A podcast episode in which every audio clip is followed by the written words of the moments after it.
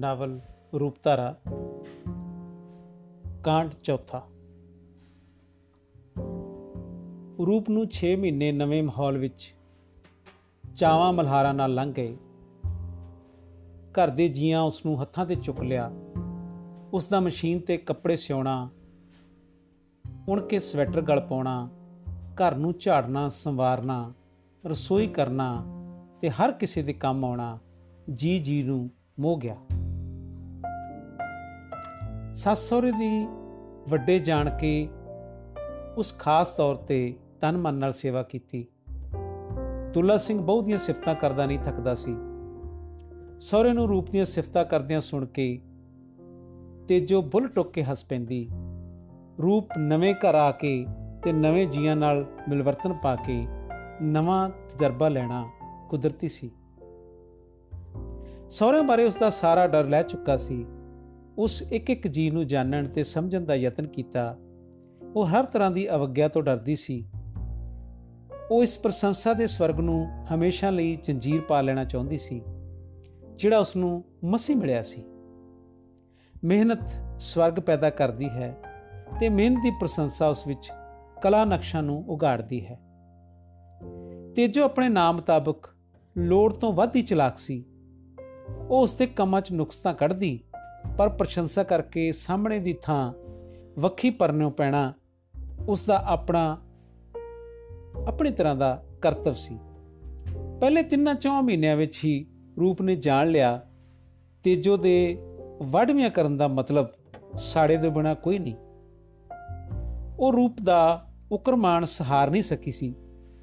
ਰੂਪ ਨੇ ਨਫ਼ਰਤ ਕਰਨ ਦੀ ਥਾਂ ਸੁਗੜਪਣ ਨਾਲ ਪਛਾੜਨਾ ਚੰਗਾ ਸਮਝਿਆ। ਅੱਗੇ ਘਰ ਵਿੱਚ ਤੇਜੋ ਦੀ ਮੰਨੀ ਮੰਨੀ ਦੀ ਸੀ।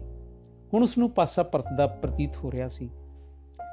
ਭਾਵੇਂ ਸਾੜਾ ਸੂਖਮ ਤੌਰ ਤੇ ਰੂਪ ਵਿੱਚ ਵੀ ਜਾਗ ਪਿਆ, ਪਰ ਮੁੱਢਲੀ ਸੰਜੀਦਗੀ ਨੇ ਉਸ ਨੂੰ ਹੋਛੀ ਪੈਣੋਂ ਬਚਾਈ ਰੱਖਿਆ। ਤੇਜੋ ਦੇ ਘਰ ਵਾਲਾ ਰਤਨ ਸਿੰਘ ਬਹੁਤਾ ਚਤਰ ਆਦਮੀ ਨਹੀਂ ਸੀ। ਉਹ ਆਪਣੀ ਮਾਂ ਵਾਂਗ ਸਿੱਧੇ ਸਾਦੇ ਸੁਭਾਅ ਦਾ ਕਮਾਊ ਗੱਭਰੂ ਸੀ। ਜਿਸ ਦੇ ਮੋਢਿਆਂ ਉੱਤੇ ਦੋ ਹਲ ਦੀ ਵਾਹੀ ਦਾ ਭਾਰ ਸੀ ਖੇਤੋਂ ਆ ਕੇ ਬਹੁਤਾ ਸਮਾਂ ਉਹ ਹਵੇਲੀ ਗੁਜ਼ਾਰਦਾ ਜਿਨ੍ਹਾਂ ਢੱਗਿਆਂ ਨੂੰ ਸਾਰੀ ਦਿਹਾੜੀ ਪ੍ਰਾਣੀ ਤੇ ਪ੍ਰਾਣੀ ਦੇ ਜ਼ੋਰ ਵਾਹੁੰਦਾ, ਉਹਨਾਂ ਨੂੰ ਦਾਣੇ ਚਾਰੇ ਦਾ ਰਜਾਉਣਾ ਵੀ ਆਪਣਾ ਫਰਜ਼ ਫਰਜ਼ ਸਮਝਦਾ। ਉਹ ਵਾਹ ਕੇ ਪਸ਼ੂ ਨੂੰ ਕਦੇ ਸੀਰੀ ਗੋਚਰਾ ਨਹੀਂ ਛੱਡਿਆ ਸੀ। ਸੁਹਾਗੇ ਤੇ ਚੜ ਕੇ ਲੰਮੀ ਹੇਕ ਦਾ ਗੀਤ, ਉਸ ਦਾ ਮਨਪਸੰਦ ਮਨਪਸੰਦ ਸਵਰਗ ਸੀ। ਸੀਰੀ ਦੀ ਵੋਟੀ ਭਾਗੋ ਨਾਲ ਕੀਤੇ ਮਖੌਲ, ਉਸ ਦਾ ਸਾਰਾ ਕਿਵਾ ਲਾ ਦਿੰਦਾ ਸੀ। ਰੂਪ ਨੂੰ ਉਸ ਘਰ ਵਿੱਚ ਆਪਣੀ ਸੱਸ ਇੱਕ ਦਰਵੇਸ਼ ਜੀ ਜਾਪਿਆ ਸੀ। ਉਸ ਦੇ ਸਾਰੇ ਜੀ ਘੱਟ ਪ੍ਰਵਾਹ ਕਰਦੇ ਸਨ। ਲੰਮੀ ਬਿਮਾਰੀ ਨਾਲ ਉਸ ਦੇ ਜੋੜ-ਜੋੜ ਚੋਂ ਪੀੜਾ ਉੱਠ ਖਲੋਤੀਆਂ ਸਨ। ਹੰਬੀ ਹਾਰੀ ਹੋਣ ਕਾਰਨ ਉਸ ਦੀ ਇਸ ਘਰ ਵਿੱਚ ਖਾਸ ਲੋੜ ਨਹੀਂ ਸੀ ਰਹੀ।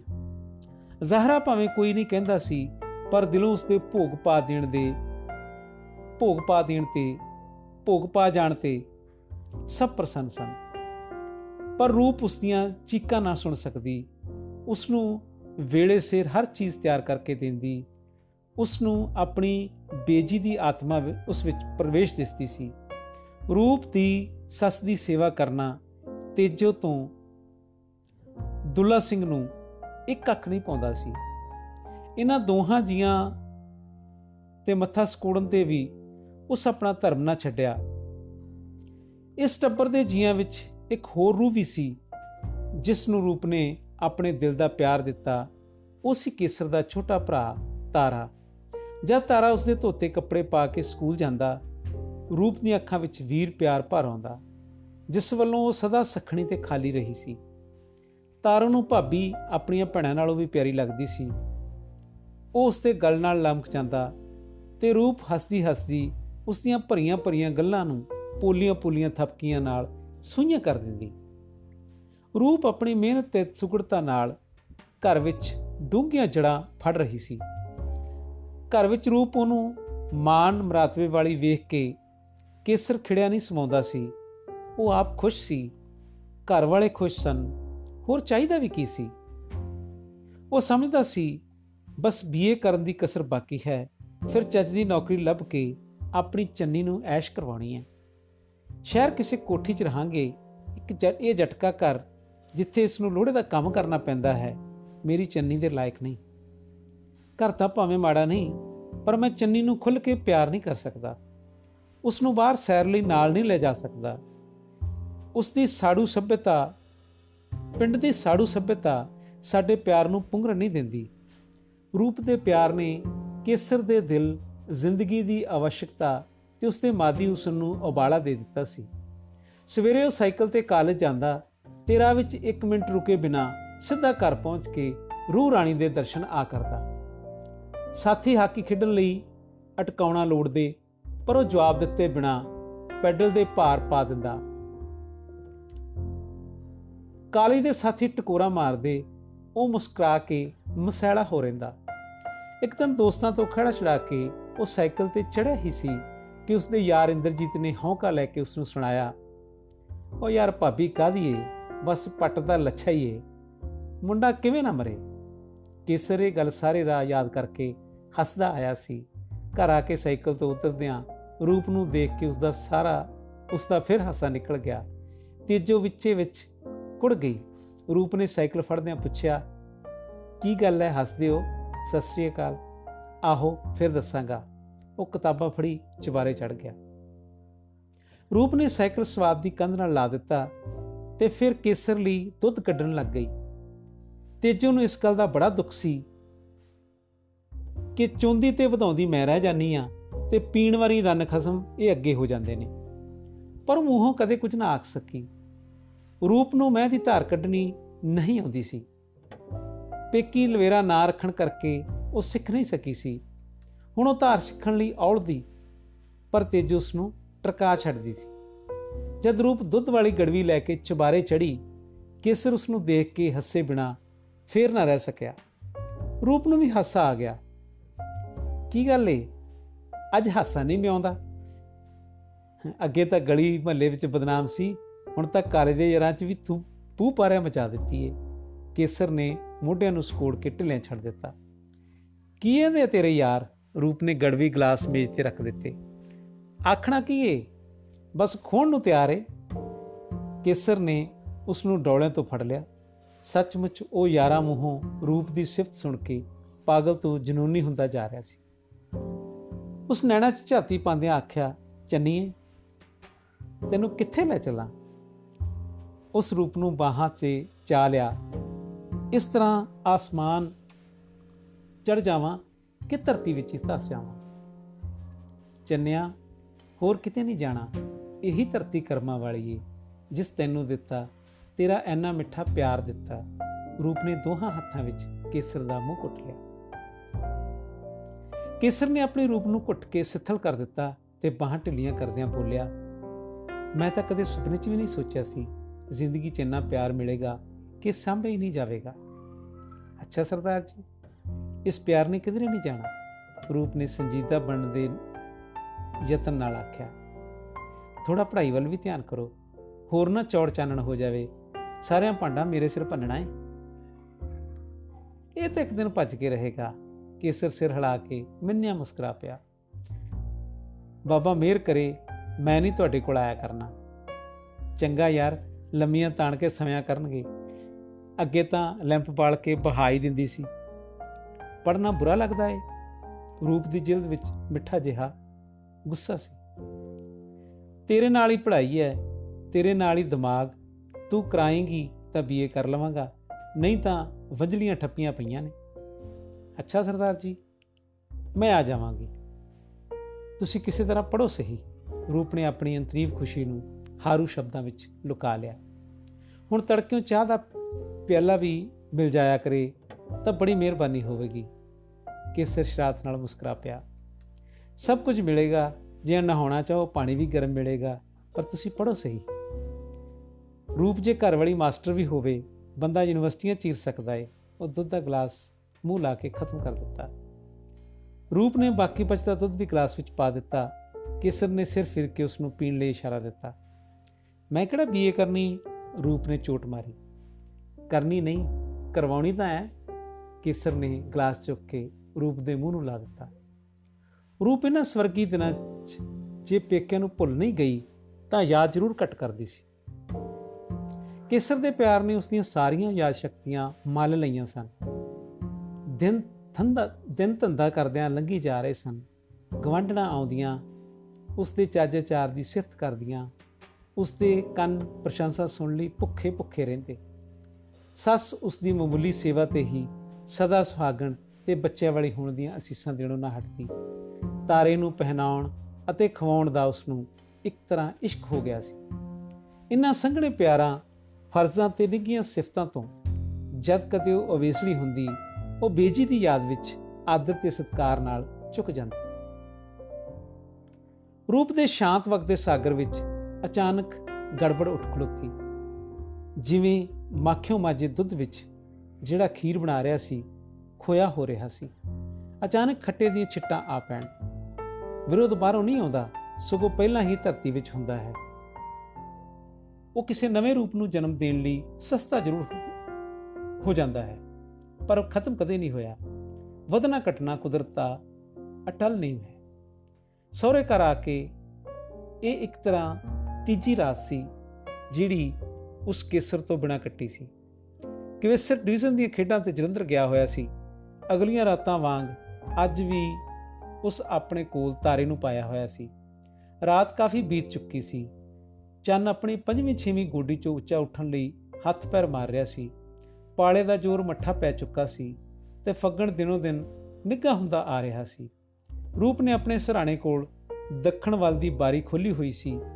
ਉਹ ਇੱਕ ਤੱਕ ਰਜਾਈ ਖਿੱਚੀ ਬਾਹਰ ਵੱਲ ਵੇਖ ਰਹੀ ਸੀ। ਕੇਸਰ ਦੋ ਰਾਤਾਂ ਲਈ ਕਹਿ ਕੇ ਗਿਆ ਸੀ। ਦੋ ਰਾਤਾਂ ਤਾਂ ਜਿਵੇਂ ਕਿਵੇਂ ਬੀਤ ਗਈਆਂ, ਪਰ ਤੀਜੀ ਰਾਤ ਸੂਲਾਂ ਦੀ ਸੇਜ ਹੋ ਗਈ ਸੀ। ਪਾਸੇ ਪਰਦਿਆਂ ਉਸ ਦੇ ਹੱਡ ਵੀ ਦੁਖਣ ਲੱਗ ਗਏ ਸਨ। ਨੀਂਦ ਕਿਧਰੇ ਖੰਭ ਲਾ ਗਈ ਸੀ ਤੇ ਇੱਕ ਤੋੜ ਉਸ ਦਾ ਵਾਲ-ਵਾਲ ਖਿੱਚ ਰਹੀ ਸੀ। ਉਸਨੇ ਇੱਕ ਵਾਰ ਹੀ ਛੱਤ ਉੱਤੇ ਸਾਬਤੇ ਮਰਦ ਦਾ ਖਮੋਸ਼ ਝੌਲਾ ਤੱਕਿਆ। ਉਹ ਪੈਰਾਂ ਦੇ ਨੋਹਾਂ ਨਾਲ ਰਜਾਈ 'ਚ ਕੰਬ ਗਈ। ਉਸ ਚੋਰ-ਚੋਰ ਪੁਕਾਰਨਾ ਚਾਹਿਆ, ਪਰ ਸੰਗ ਅਸਲੋਂ ਘੁੱਟ ਕੇ ਰਹਿ ਗਿਆ। ਦੂਜੇ ਚਵਾਰੇ 'ਚ ਤੇਜੂ ਕੌਰ ਗੁੱਡੂ ਸਮੇਤ ਪਿਆ ਕਰਦੀ ਸੀ। ਦੂਜੇ ਚਵਾਰੇ 'ਚ ਤੇਜ ਕੌਰ ਗੁੱਡੂ ਸਮੇਤ ਪਿਆ ਕਰਦੀ ਸੀ। ਜੇ ਭਾਈ ਜੀ ਹੁੰਦਾ, ਉਹ ਚੋਰਾਂ ਵਾਂ ਕਿਉਂ ਆਉਂਦਾ? ਨਾਲੇ ਇੰਨੀ ਰਾਤ ਗਈ? ਉਸ ਟਾਈਮ ਪੀਸ ਵੱਲ ਨਿਗਾਹ ਮਾਰੀ 11:30 ਵੱਜ ਰਹੇ ਸਨ। ਪਰਛਾਵਾਂ ਬਿਨਾਂ ਕਿਸੇ ਆਵਾਜ਼ ਦਿੱਤੇ ਚਵਾਰੇ ਦਾ ਬਾਰ ਖੁੱਲ ਕੇ ਅਲੋਪ ਹੋ ਗਿਆ। ਭਾਈ ਜੀ ਹਮੇਸ਼ਾ ਖੰਕ ਕੇ ਆਉਂਦਾ ਏ। ਇਹ ਭਾਈ ਜੀ ਬਿਲਕੁਲ ਨਹੀਂ। ਜ਼ਰੂਰ ਕੋਈ ਚੋਰ ਏ, ਜਿਹੜਾ ਤੇਜੂ ਦੀਆਂ ਟੂਮਾਂ ਖਿੱਚਣ ਆਇਆ ਏ। ਹਾਏ ਰੱਬਾ, ਕਿਤੇ ਉਹਦਾ ਗਾਲੀ ਨਾ ਕੁੱਟ ਦੇਵੇ। ਮੈਂ ਤਾਰੇ ਨੂੰ ਜਗਾਵਾਂ? ਚੋਰ ਇੱਧਰ ਵੀ ਆ ਸਕਦਾ ਏ, ਪਰ ਅੰਦਰੋਂ ਕੁੰਡੀ ਚੜੀ ਹੋਈ ਏ। ਉਹ ਉੱਠ ਕੇ ਖਲੋ ਗਈ। ਉਸ ਦਾ ਆਪਣਾ ਆਪ ਕਮਜ਼ੋਰ ਪੱਤੇ ਵਾਂਗ ਕੰਬੀ ਜਾ ਰਿਹਾ ਸੀ। ਪਰ ਫਿਰ ਵੀ ਉਹ ਕੁਝ ਨਾ ਕੁਝ ਕਰਨ ਲਈ ਤਿਆਰ ਹੋ ਗਈ। ਤਾਰਾ ਨਿਆਣਾ ਏ ਤੇ ਚੋਰ ਰੌਲਾ ਪਾਉਣ ਨਾਲ ਨੱਠ ਜਾਏਗਾ। ਕਿਉਂ ਨਾ ਮੈਂ ਬਾਬਾ ਜੀ ਨੂੰ ਹੇਠੋਂ ਜਗਾ ਲਿਆਵਾਂ? ਉਸ ਪਰਛਾਵੇਂ ਵਾਂਗ ਹੀ ਬਾਰ ਖੋਲਿਆ ਤੇ ਚੁਬਾਰੇ ਦੀ ਕੰਧ ਨਾਲ ਕਸੜਦੀ ਪੌੜੀਆਂ ਵੱਲ ਵੱਧ ਤੁਰੀ। ਡਰ, ਕੰਬੇ ਤੇ ਧੜਕਣ ਦੀ ਤੇਜ਼ੀ ਨਾਲ ਉਸ ਦੀ ਹੋਸ਼ ਮਾਰੀ ਗਈ ਸੀ। ਸਾਰੀਆਂ ਪੌੜੀਆਂ ਮਸੀਓ ਬਹਿ ਬਹਿ ਉਤਰੀ। ਕੰਬਾ ਭਾਵੇਂ ਇੱਕ ਪਲ ਨਰਮ ਨਹੀਂ ਹੋਇਆ ਸੀ, ਪਰ ਵਿਹੜੇ ਪੈਰ ਪਾਉਂਦਿਆਂ ਹੀ ਉਸ ਆਪੇ ਨੂੰ ਤਕੜੀ ਮਹਿਸੂਸ ਕੀਤਾ। ਉਸ ਦਾ ਬਾਬਾ ਜੀ ਸਬਾਤ ਵਿੱਚ ਪਿਆ ਸੀ। ਉਸ ਸਾਹ ਵਾਂਗ ਹੌਲੀ-ਹੌਲੀ ਪੁਕਾਰਿਆ, ਬਾਬਾ ਜੀ ਬਾਬਾ ਜੀ, ਚੋਰ। ਬਾਬਾ ਜੀ, ਉਠੋ ਨਾ, ਆਪਣੇ ਚਵਾਰੇ ਚੋਰ। ਪਰ ਜਦ ਕਾਲੀ ਨਾਲ ਹੌਸਲਾ ਕਰਕੇ ਉਸ ਮੰਜਾ ਹਲਾਇਆ, ਉਹ ਖਾਲੀ ਸੀ। ਉਹ ਸੁੰਨ ਹੀ ਰਹਿ ਗਈ, ਜਿਵੇਂ ਖੜੀ ਖੜੀ ਦੇ 100 ਕੜਾ ਪਾਣੀ ਪੈ ਗਿਆ ਹੋਵੇ। ਉਸ ਦੀਆਂ ਸੱਤੇ ਸੁਧਾ ਮਾਰੀਆਂ ਗਈਆਂ। ਇਉਂ ਜਾਪਦਾ ਸੀ, ਜਿਵੇਂ ਉਸ ਨੂੰ ਦੰਦਲ ਪੈ ਗਈ ਹੈ। ਉਸ ਦਾ ਸਰੀਰ ਝੂਠਾ ਪੈ ਚੁੱਕਾ ਸੀ ਤੇ ਅੱਖਾਂ 'ਚ ਆਨੇ ਬਾਹਰ ਆਉਣ ਵਾਲੇ ਹੋ ਗਏ ਸਨ। ਤਾਂ ਬਾਬਾ ਜੀ, ਉਹ ਅੱਗੇ ਕੁਝ ਵੀ ਨਾ ਸੋਚ ਸਕੀ। ਉਸ ਐਵੇਂ ਖੜੀ ਖੜੀ ਨੇ ਅਸਮਾਨ ਵੱਲ ਤੱਕਿਆ, ਜਿਵੇਂ ਚੰਦ ਸਤਾਰੇ ਹੁਣੇ ਟੁਕੜੇ ਹੋ ਕੇ ਚਬਾਰੇ ਤੇ ਟੈ ਪੈਣਗੇ। ਉਸ ਜੇਰਾ ਕਰਕੇ ਰਜਾਈ ਖਿੱਚ ਕੇ ਵੇਖੀ ਉਸ ਦੀ ਸ਼ੱਕ ਯਕੀਨ ਵਿੱਚ ਬਦਲ ਗਈ।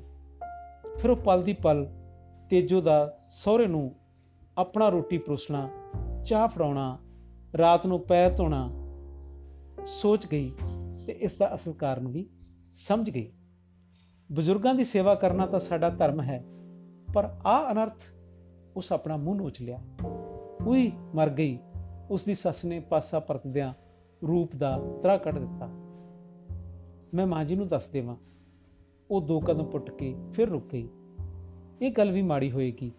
ਮੈਂ ਪਹਿਲਾਂ ਸਰਦਾਰ ਜੀ ਨੂੰ ਦੱਸਾਂ ਕਿਤੇ ਉਹ ਨਾ ਗੁੱਸੇ ਹੋ ਜਾਣ ਉਸ ਦੀ ਕੰਬਣੀ ਅਜੀਬ ਤਰ੍ਹਾਂ ਦੀ ਸੁੰਨੀ ਵਿੱਚ ਬਦਲ ਗਈ। ਹੁਣ ਮੈਂ ਇੱਥੇ ਕਿਉਂ ਖਲੋਤੀ ਹਾਂ ਉਹ ਬਿਜਲੀ ਦੇ ਝਟਕੇ ਵਾਂਗ ਹਿੱਲੀ ਅਤੇ ਮਲਕੜੇ ਪੌੜੀਆਂ ਚੜ੍ਹਨਾ ਸ਼ੁਰੂ ਕਰ ਦਿੱਤਾ।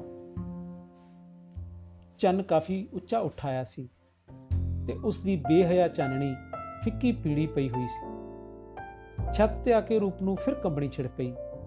ਚੋਰ ਵਿਰੁੱਧ ਜਿਹੜਾ ਜੀਰਾ 2 ਮਿੰਟ ਪਹਿਲਾਂ ਜੁਰਤ ਬਣ ਕੇ ਉੱਭਰਿਆ ਸੀ, ਬੁਰੀ ਤਰ੍ਹਾਂ ਦੇ ਤਰਾਹ ਵਿੱਚ ਬਦਲ ਗਿਆ। ਕਿਤੇ ਬਗਿਆੜ ਮੈਨੂੰ ਉਹ ਸਹਿਜ ਨਾਲ ਤਖਤੇ ਢੋਂਦਿਆਂ ਕੁੰਡੀ ਚਾੜ ਦਿੱਤੀ ਤੇ ਆਪ ਤਖਤਿਆਂ ਨਾਲ ਪਿੱਠ ਜੋੜ ਕੇ ਖਲੋ ਗਈ। ਉਸ ਦੀਆਂ ਲੱਤਾਂ ਉਸ ਦਾ ਭਾਰ ਚੁੱਕਣ ਤੋਂ ਇਨਕਾਰੀ ਸਨ। ਫਿਰ ਉਸ ਨੂਹਾਂ ਤੇ ਧੀਆਂ ਦੇ ਰਿਸ਼ਤੇ ਵਿੱਚ ਫ਼ਰਕ ਮਹਿਸੂਸ ਕਰਨਾ ਸ਼ੁਰੂ ਕਰ ਦਿੱਤਾ। ਤਖਤੇ ਛੱਡ ਕੇ ਉਸ ਤਾਰੇ ਦਾ ਪੈਰ ਹਲੂਣਿਆ ਅਯਾਣਾ ਪਾਸਾ ਪਰਤ ਕੇ ਫਿਰ ਸੌਂ ਗਿਆ। ਰੂਪ ਨੇ ਅੱਗੇ ਵੱਧ ਕੇ ਖੁੱਲੀ ਬਾਰੀ ਵੀ ਬੰਦ ਕਰ ਦਿੱਤੀ। ਬਾਰੀ ਦੀ ਕੁੰਡੀ ਮਾਰਦਿਆਂ ਉਸ ਦੇ ਕੰਬਦੇ ਹੱਥਾਂ ਤੋਂ ਮਾਮੂਲੀ ਖੜਾਕ ਹੋ ਗਿਆ। ਉਸ ਨੂੰ ਐਉਂ ਪ੍ਰਤੀਤ ਹੋਇਆ ਜਿਵੇਂ ਉਸ ਦੀ ਛਾਤੀ ਤੇ ਵਧਾਣ ਆ ਪਿਆ ਹੋਵੇ। ਉਹ ਕਿਸੇ ਤਰ੍ਹਾਂ ਦਾ ਵੀ ਉਪਦਰ ਵੇਖਣ ਤੋਂ ਪਹਿਲਾਂ ਆਪਣੀਆਂ ਪਾਕ ਅੱਖਾਂ ਸਿਉਂ ਲੈਣਾ ਚਾਹੁੰਦੀ ਸੀ। ਦੁਨੀਆ ਐਨੀ ਵੀ ਨਹੀਂ ਛੋ ਸਕਦੀ ਹੈ। ਉਸ ਦੇ ਵਹਿਮ ਵਿੱਚ ਵੀ ਨਹੀਂ ਆਇਆ ਸੀ। ਇਹਦੀ ਜੀਬ ਬੀਬਾ ਬੀਬਾ ਕਰਦੀ ਖੰਡ ਦੀ ਛੁਰੀ। ਉਹ ਇੱਕ ਵਾਰ ਹੀ ਮੰਜੇ ਤੇ ਡਿੱਗ ਪਈ ਤੇ ਦੋਹਾਂ ਹੱਥਾਂ ਨੂੰ ਮੂੰਹ 'ਚ ਘੁੱਟਦਿਆਂ ਸਿਰ ਨੂੰ ਤਿੰਨ ਵਾਰ ਨਹੀਂ ਨਹੀਂ ਦੀਆਂ ਪੋਟਣੀਆਂ ਦਿੱਤੀਆਂ। ਉਸ ਨੂੰ ਆਪਣਾ ਅੜਬ ਲਾਲਚੀ ਤੇ ਸ਼ਰਾਬੀ ਪਿਤਾ ਲੱਖ ਦਰਜੇ ਚੰਗਾ ਤੇ ਸੌ ਪ੍ਰਤੀਤ ਹੋ ਰਿਹਾ ਸੀ। ਕਮਰੇ ਵਿੱਚ ਟਾਈਮ ਪੀਸ ਦੀ ਟਿਕ ਟਿਕ ਉਸ ਦੇ ਦਿਲ ਨਵਾਂਗ ਧੜਕੀ ਜਾ ਰਹੀ ਸੀ। ਮੈਂ ਕੀ ਕਰਾਂ? ਕਿੱਧਰ ਨੂੰ ਜਾਵਾਂ? ਲੈਂਪ ਨਾ ਬਾਲ ਲਵਾਂ?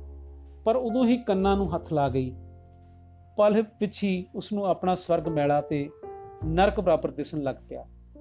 ਉਹ ਪਹਿਲੀ ਵਾਰ ਮੰਚ ਕੇ, ਉਸ ਪਹਿਲੀ ਵਾਰ ਮੰਚ ਕਿਹਾ, ਮੈਂ ਇੱਥੇ ਕਾਹਨੂੰ ਆਉਣਾ ਸੀ?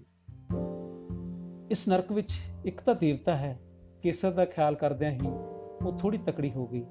ਉਸ ਜਾਈ ਗੱਲ ਤੱਕ ਖਿੱਚ ਲਈ। ਉਹ ਥੋੜਾ ਸਮਾਂ ਹੀ ਬਾਹਰ ਰਹਿਣ ਨਾਲ ਠਰ ਗਈ ਸੀ। ਇੱਕ ਵਾਰ ਉਸ ਦੇ ਜੀ ਚਾਈ ਬਾਰੀ ਖੋਲ ਲਵਾਂ, ਪਰ ਉਸ ਫਿਰ ਇਰਾਦਾ ਬਦਲ ਲਿਆ। ਤੇਜੋ ਤਾਂ ਐਨੀ ਮਾੜੀ ਨਹੀਂ ਸੀ। ਅਜਿਹੀ ਭੈੜੀ ਘਟਨਾ ਦੇ ਬਰਾਬਰ ਨੀਂਦ ਕਿਵੇਂ ਆ ਸਕਦੀ ਸੀ? ਉਸ ਪਾਸਾ ਪਰਤ ਕੇ ਆਪਣਾ ਸਿਰ ਸਰਾਣੇ ਤੋਂ ਪੁੰਜੇ ਸੁੱਟ ਲਿਆ। ਖਿਆਲਾਂ ਦੀਆਂ ਬੇਸ਼ੁਮਾਰ ਆਰੀਆਂ ਉਸ ਦੇ ਦਿਮਾਗ ਵਿੱਚ ਖਿੱਚੀਆਂ ਜਾ ਰਹੀਆਂ ਸਨ। ਉਸ ਨੂੰ ਇੱਕ ਹੋਰ ਖਿਆਲ ਨੇ ਝੰਜੋੜਿਆ, ਜਾਣ ਵਾਲਾ ਬੰਦਾ ਹੋ ਸਕਦਾ ਹੈ ਬਾਬਾ ਜੀ ਨਾ ਹੋਵੇ, ਕੋਈ ਹੋਰ ਹੋਵੇ।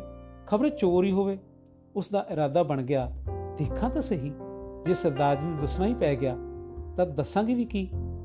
ਉਸ ਰਜਾਈ ਵਗਾ ਮਾਰੀ ਤੇ ਦੂਜੀ ਬਾਰੀ ਵਿੱਚ ਦੀ ਅਜਿਹੀ ਚੀਤ ਪੈਦਾ ਕਰ ਲਈ, ਜਿਸ ਰਾਹੀਂ ਚਵਾਰੇ 'ਚ ਆਉਂਦਾ ਆਦਮੀ ਪੌੜੀਆਂ ਤੱਕ ਉਤਰਤਾ ਦੇਖਿਆ ਜਾ ਸਕਦਾ ਸੀ।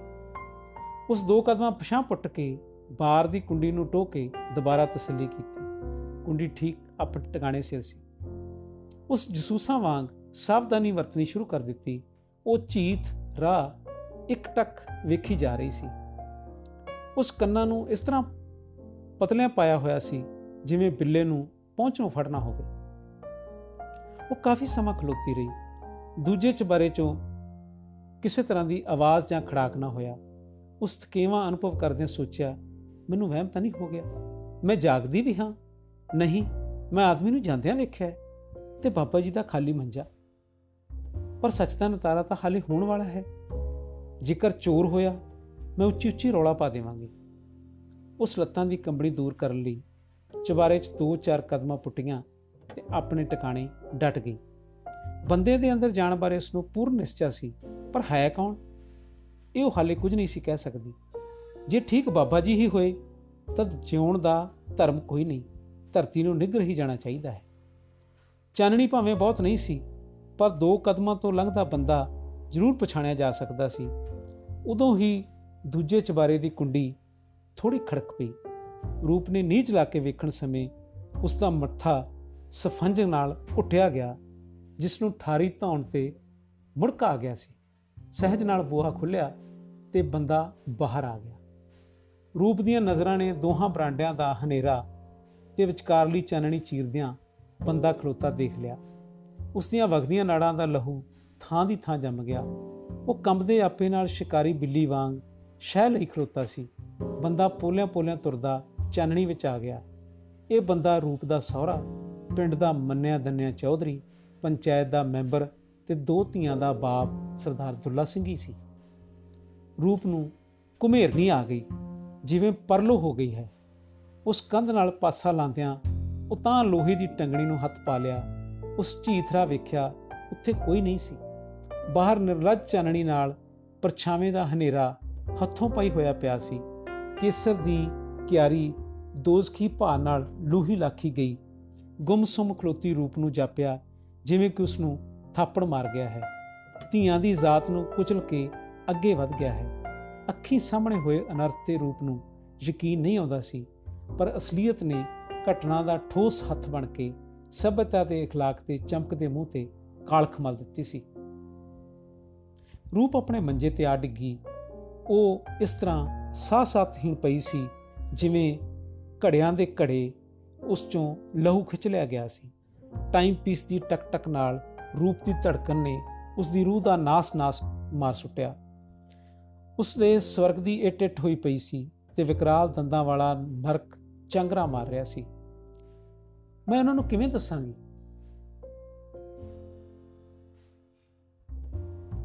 ਦੱਸ ਵੀ ਸਕਾਂਗੀ? ਇਹ ਦੁਨੀਆ ਗਰਕ ਕਿਉਂ ਨਹੀਂ ਹੁੰਦੀ? ਉਸ ਦੀਆਂ ਅੱਖਾਂ ਨੇ ਵਹਿਣਾ ਸ਼ੁਰੂ ਕਰ ਦਿੱਤਾ। ਉਹ ਹਰਨੋਟੀਆਂ ਜਿਨ੍ਹਾਂ ਨੂੰ ਰੋਣਾ ਭੁੱਲ ਗਿਆ ਸੀ ਤੇ ਹੱਸਣ ਦਾ ਇਸ਼ਕ ਸਾਵਾ ਸੂਹਾ ਕੇਸਰ ਬਣ ਗਿਆ ਸੀ, ਅੱਜ ਫਿਰ ਚੁੱਪਚਾਪ ਪਰਨਾਲਿਆਂ ਵਾਂਗ ਡੁੱਲੀ ਜਾ ਰਹੀਆਂ ਸਨ। ਉਸ ਨੂੰ ਲਗਾਤਾਰ ਦੋ ਤਿੰਨ ਨਿੱਛਾਂ ਆਈਆਂ। ਆਵਾਰਾ ਖਿਆਲਾਂ ਕਾਰਨ ਉਸ ਦਾ ਸਿਰ ਭਾਰਾ ਹੋ ਗਿਆ ਸੀ ਤੇ ਥੋੜੇ ਚਿਰ ਪਿੱਛੋਂ ਉਸ ਨੂੰ ਉਹ ਨੀਂਦ ਲਈ ਉਂਘ ਪਈ।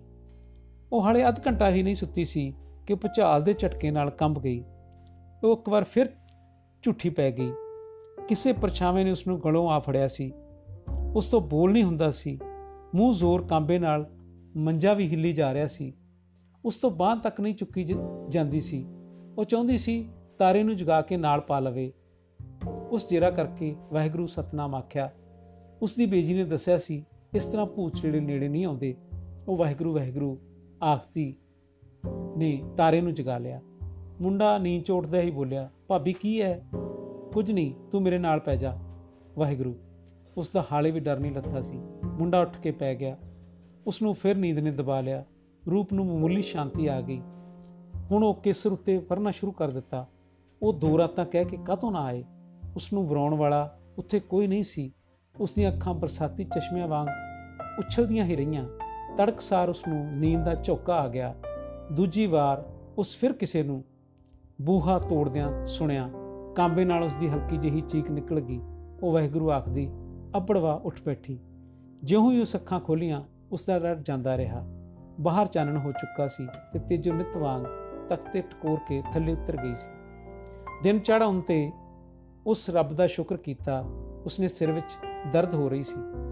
ਜਦੋਂ ਥੱਲੇ ਉਤਰੀ, ਤੇਜੋ ਨੇ ਚਾਟੀ 'ਚ ਮਧਾਣੀ ਪਾ ਲਈ ਸੀ, ਉਸ ਪੰਪ ਤੇ ਚੂੜੀ ਕਰਕੇ ਚੁੱਲ੍ਹਾ ਤਖਾ ਲਿਆ, ਪਾਣੀ ਗਰਮ ਕਰਕੇ ਸੱਸ ਕੋਲ ਲੈ ਗਈ। ਸਸਰੀ ਅਕਾਲ ਮਾਂ ਜੀ। ਗੁਰਪ੍ਰਕਾਰ ਧੀਏ, ਹਾਏ। ਜੈਕੌਰ ਨੇ ਉੱਠਦਿਆਂ ਪੀੜ ਅਨੁਭਵ ਕੀਤੀ। ਧੀਏ, ਤੂੰ ਜਾਣੀ ਰਾਤੀ ਚਬਾਰੇ 'ਚ ਤੁਰੀ ਫਿਰਦੀ ਰਹੀ ਹੈ ਕੀ ਗੱਲ ਸੀ? ਰੂਪ ਨੂੰ ਖਿਆਲ ਹੀ ਨਹੀਂ ਸੀ ਕਿ ਚਬਾਰੇ ਹੇਠਾਂ ਮਾਂ ਜੀ ਦਾ ਮੰਜਾ ਹੈ। ਉਸ ਚੋਰਾ ਵਾਂਗ ਸਵਾਦ 'ਚ ਮੂੰਹ ਧੋਂਦੇ ਸਹੁਰੇ ਵੱਲ ਵੇਖਿਆ ਤੇ ਦੁੱਲਾ ਸਿੰਘ ਨੇ ਵੀ ਉਸ ਨੂੰ ਉਦੋਂ ਹੀ ਤਾੜ ਲਿਆ। ਨਹੀਂ ਮਾਂ ਜੀ, ਰੂਪ ਨੂੰ ਕਾਲੀ 'ਚ ਕੋਈ ਤਸੱਲੀ ਵਾਲਾ ਜਵਾਬ ਨਾ ਔੜਿਆ। ਜਦ ਉਸ ਮੁੜ ਸਹੁਰੇ ਵੱਲ ਦੇਖਿਆ, ਉਸ ਦੀਆਂ ਲਾਲ ਸੂਈਆਂ ਅੱਖਾਂ 'ਚ ਲੰਮੀਆਂ ਤਿੱਖੀਆਂ ਸੂਲਾਂ ਉਹ ਗਈਆਂ ਸਨ ਤੇਜੋ ਨੇ ਮਧਾਣੀ ਦੀ ਕੁਮਕਾਰ ਵਿੱਚ ਕੁਝ ਨਹੀਂ ਸੁਣਿਆ ਸੀ। ਰੂਪ ਜਦ ਸਾਰੇ ਕੋਲ ਦੀ ਲੰਘਣ ਲੱਗੀ, ਉਹ ਆਪਣੀ ਤਰ੍ਹਾਂ ਦਾ ਵਿਸ਼ੇਸ਼ ਖੰਗੂਰਾ ਮਾਰਿਆ। ਰੂਪ ਨੂੰ ਤਰਾ ਨਾਲ ਕੰਬਣੀ ਆ ਗਈ। ਉਹ ਉਸ ਪੈਰ ਥਿੜਕਣੋਂ ਬਚਾ ਲੇ ਜਦ ਉਸ ਘੁੰਡ ਚੋਂ ਸਹਿਮਦਿਆਂ ਸਹਿਮਦਿਆਂ ਦੇਖਣ ਦਾ ਯਤਨ ਕੀਤਾ, ਦੁੱਲਾ ਸਿੰਘ ਬਘਿਆੜ ਬਣਿਆ ਬੈਠਾ ਸੀ, ਜਿਹੜਾ ਉਸ ਦੀਆਂ ਹੱਡੀਆਂ ਤੱਕ ਨਿਗਲ ਜਾਣਾ ਨਿਗਲ ਜਾਣ ਵਾਲਾ ਸੀ। ਉਹ ਚੁੱਲ੍ਹੇ ਅੱਗੇ ਬੈਠੀ ਵੀ ਕੰਬੀ ਜਾ ਰਹੀ ਸੀ। ਹੁਣ ਕੀ ਹੋਵੇਗਾ? ਸੋਚ ਕੇ ਉਸਨੇ ਉਸ ਨੂੰ ਫਿਰ ਬੁਰਕੀ ਬੁਰਕੀ ਤੋੜਨਾ ਸ਼ੁਰੂ ਕਰ ਦਿੱਤਾ। ਇਸ ਸੋਚ ਨੇ ਉਸ ਨੂੰ ਫਿਰ ਬੁਰਕੀ ਬੁਰਕੀ ਤੋੜਨਾ ਸ਼ੁਰੂ ਕਰ ਦਿੱਤਾ। ਉਸ ਦੇ ਦਿਲ ਨੂੰ ਡੋਬ ਪੈ ਰਹੇ ਸਨ। ਜਿਵੇਂ ਕੋਈ ਸਰਾਲ ਕੁੱਟ-ਕੁੱਟ ਕਰਕੇ ਉਸ ਦਾ ਲਹੂ ਪੀ ਰਹੀ ਸੀ।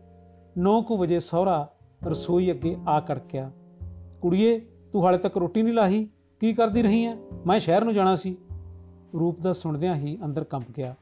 ਉਸ ਸਹੁਰੇ ਘਰ ਇਸ ਤਰ੍ਹਾਂ ਦੀ ਕਰਖ ਤੇ ਗੁੱਸੇ ਵਾਲੀ ਆਵਾਜ਼ ਕਦੇ ਨਹੀਂ ਸੁਣੀ ਸੀ। ਘਰ ਦੇ ਜੀ ਆਪਣੀ ਥਾਂ ਹੈਰਾਨ ਸਨ। ਮੈਂ ਹੁਣੇ ਬਾਬਾ ਜੀ ਲਾ ਦਿੰਨੀ ਆ। ਰੂਪ ਨੇ ਥੜਕਦੇ ਸ਼ਬਦਾਂ ਨਾਲ ਕਿਹਾ। ਉਸ ਨੂੰ ਸ਼ਹਿਰ ਜਾਣ ਬਾਰੇ ਪਹਿਲਾਂ ਬਿਲਕੁਲ ਨਹੀਂ ਦੱਸਿਆ ਗਿਆ ਸੀ। ਰੂਪ ਨੇ ਮੂੰਹੋਂ ਆਖਣ ਦਾ ਅੱਜ ਤੱਕ ਮੌਕਾ ਨਹੀਂ ਸੀ ਦਿੱਤਾ। ਹੁਣ ਕਦੋਂ ਲਾਹੇਗੀ? ਮੈਂ ਤਰੀਕ ਭੁਗਤਣੀ ਜਾ ਕੇ। ਉਹ ਔਖਾ ਪਾਰਾ ਹੋਇਆ, ਬਿਨਾਂ ਰੋਟੀ ਖਾਧੀ ਸ਼ਹਿਰ ਨੂੰ ਤੁਰ ਪਿਆ। ਰੂਪ ਦਾ ਆਪਣਾ ਆਪ ਬੜਾ ਪਛਤਾ ਰਿਹਾ ਸੀ। ਗੁਨਾਹ ਉਸ ਦਾ ਕੋਈ ਨਹੀਂ ਸੀ, ਪਰ ਅਣਹੋਏ ਭਾਰ ਤੇ ਜ਼ੋਰੀ ਤੇ ਰੋਬ ਨਾਲ ਉਸ, ਉਹ ਸੱਸ ਕੋਲ ਫੁੱਟ ਕੇ ਰੋ ਪਈ। ਕੁੜੇ, ਤੂੰ ਕਿਉਂ ਰੋਨੀ ਏ? ਨਹੀਂ ਖਾਦੀ ਤਾਂ ਸ਼ਹਿਰ ਖਾ ਲਵੇਗਾ। ਕੀ ਆਖਰਾ ਚੱਲੀਏ? ਜੈਕਰ ਨੇ ਲੋੜ ਤੋਂ ਵੱਧ ਤੀਜ ਦਿੱਤੀ। ਜਾ ਜਾ ਕੇ ਰੋਟੀ ਲਾ। ਬਾਹਰ ਕਲਣੀ ਹੋਵੇਗੀ। ਉਸੇ ਤਰ੍ਹਾਂ ਡੁਸਕਦੀ ਉਹ ਰਸੋਈ ਵਿੱਚ ਆ ਗਈ। ਆਟੇ ਦੀ ਥਾਂ ਉਸ ਨੂੰ ਆਪਣਾ ਆਪ ਛਾਨਣੀ ਚੋਂ ਕਿਰਦਾ ਜਾਪ ਰਿਹਾ ਸੀ। ਉਹ ਸੋਚਦੀ, ਇਹ ਭਾਗਾਂ ਦੀ ਪੁੱਠੀ ਚੱਕਰੀ ਕਿਵੇਂ ਫਿਰ ਗਈ? ਕੇਸਰ ਚੌਥਾ ਦਿਨ ਹੋਣ ਤੇ ਵੀ ਨਹੀਂ ਆਇਆ ਸੀ। ਇੰਜ ਹੀ ਚੰਗ, ਇਹ ਵੀ ਚੰਗਾ ਹੀ ਹੋਇਆ। ਦੁੱਲਾ ਸਿੰਘ ਸ਼ਹਿਰ ਚਲਿਆ ਗਿਆ। ਨਹੀਂ ਤਾਂ ਪਤਾ ਨਹੀਂ ਰੂਪ ਦਾ ਕੀ ਹਾਲ ਹੁੰਦਾ। ਉਸ ਦੇ ਦਿਲ ਨੂੰ ਡੋਬ ਤੇ ਕੰਬਣੀਆਂ ਹਟੀਆਂ ਨਹੀਂ ਸਨ। ਅੱਜ ਉਸ ਦੀ ਸੁਰਤ ਮਾਰੀ ਗਈ ਸੀ ਤੇ ਨਿਤ ਕੀਤੇ ਜਾਣ ਵਾਲੇ ਕੰਮ ਵਿਸਰ ਜਾਂਦੇ ਸਨ। ਦੁਪਹਿਰ ਹੁੰਦੀ ਨੂੰ ਕੇਸਰ ਵੀ ਆ ਗਿਆ। ਰੂਪ ਦੀ ਵੇਖ ਕੇ ਜਾਨ ਚ ਜਾਨ ਆ ਗਈ। ਉਸ ਦਾ ਜੀ ਕਰਦਾ ਸੀ, ਵਿਹੜੇ ਵਿੱਚ ਧਾ ਮਾਰ ਕੇ ਉਸ ਦੇ ਗਲ ਨੂੰ ਚੰਬੜ ਜਾਵੇ। ਭਾਵੇਂ ਉਹ ਸਾਰੀ ਦਿਹਾੜੀ ਕਿੰਨਾ ਰੋਈ ਤੇ ਉਦਾਸ ਰਹੀ ਸੀ, ਪਰ ਫਿਰ ਵੀ ਉਸ ਨੂੰ ਫਿਰ ਵੀ ਉਸ ਕੇਸਰ ਨੂੰ ਖਿੜੇ ਮੱਥੇ ਮਿਲਣ ਦਾ ਯਤਨ ਕੀਤਾ। ਉਹ ਮੁਸਕਾਂਦਾ ਤੇ ਸਤਿ ਸ੍ਰੀ ਅਕਾਲ ਮੰਦਾ ਚੁਬਾਰੇ ਜਾ ਚੜਿਆ।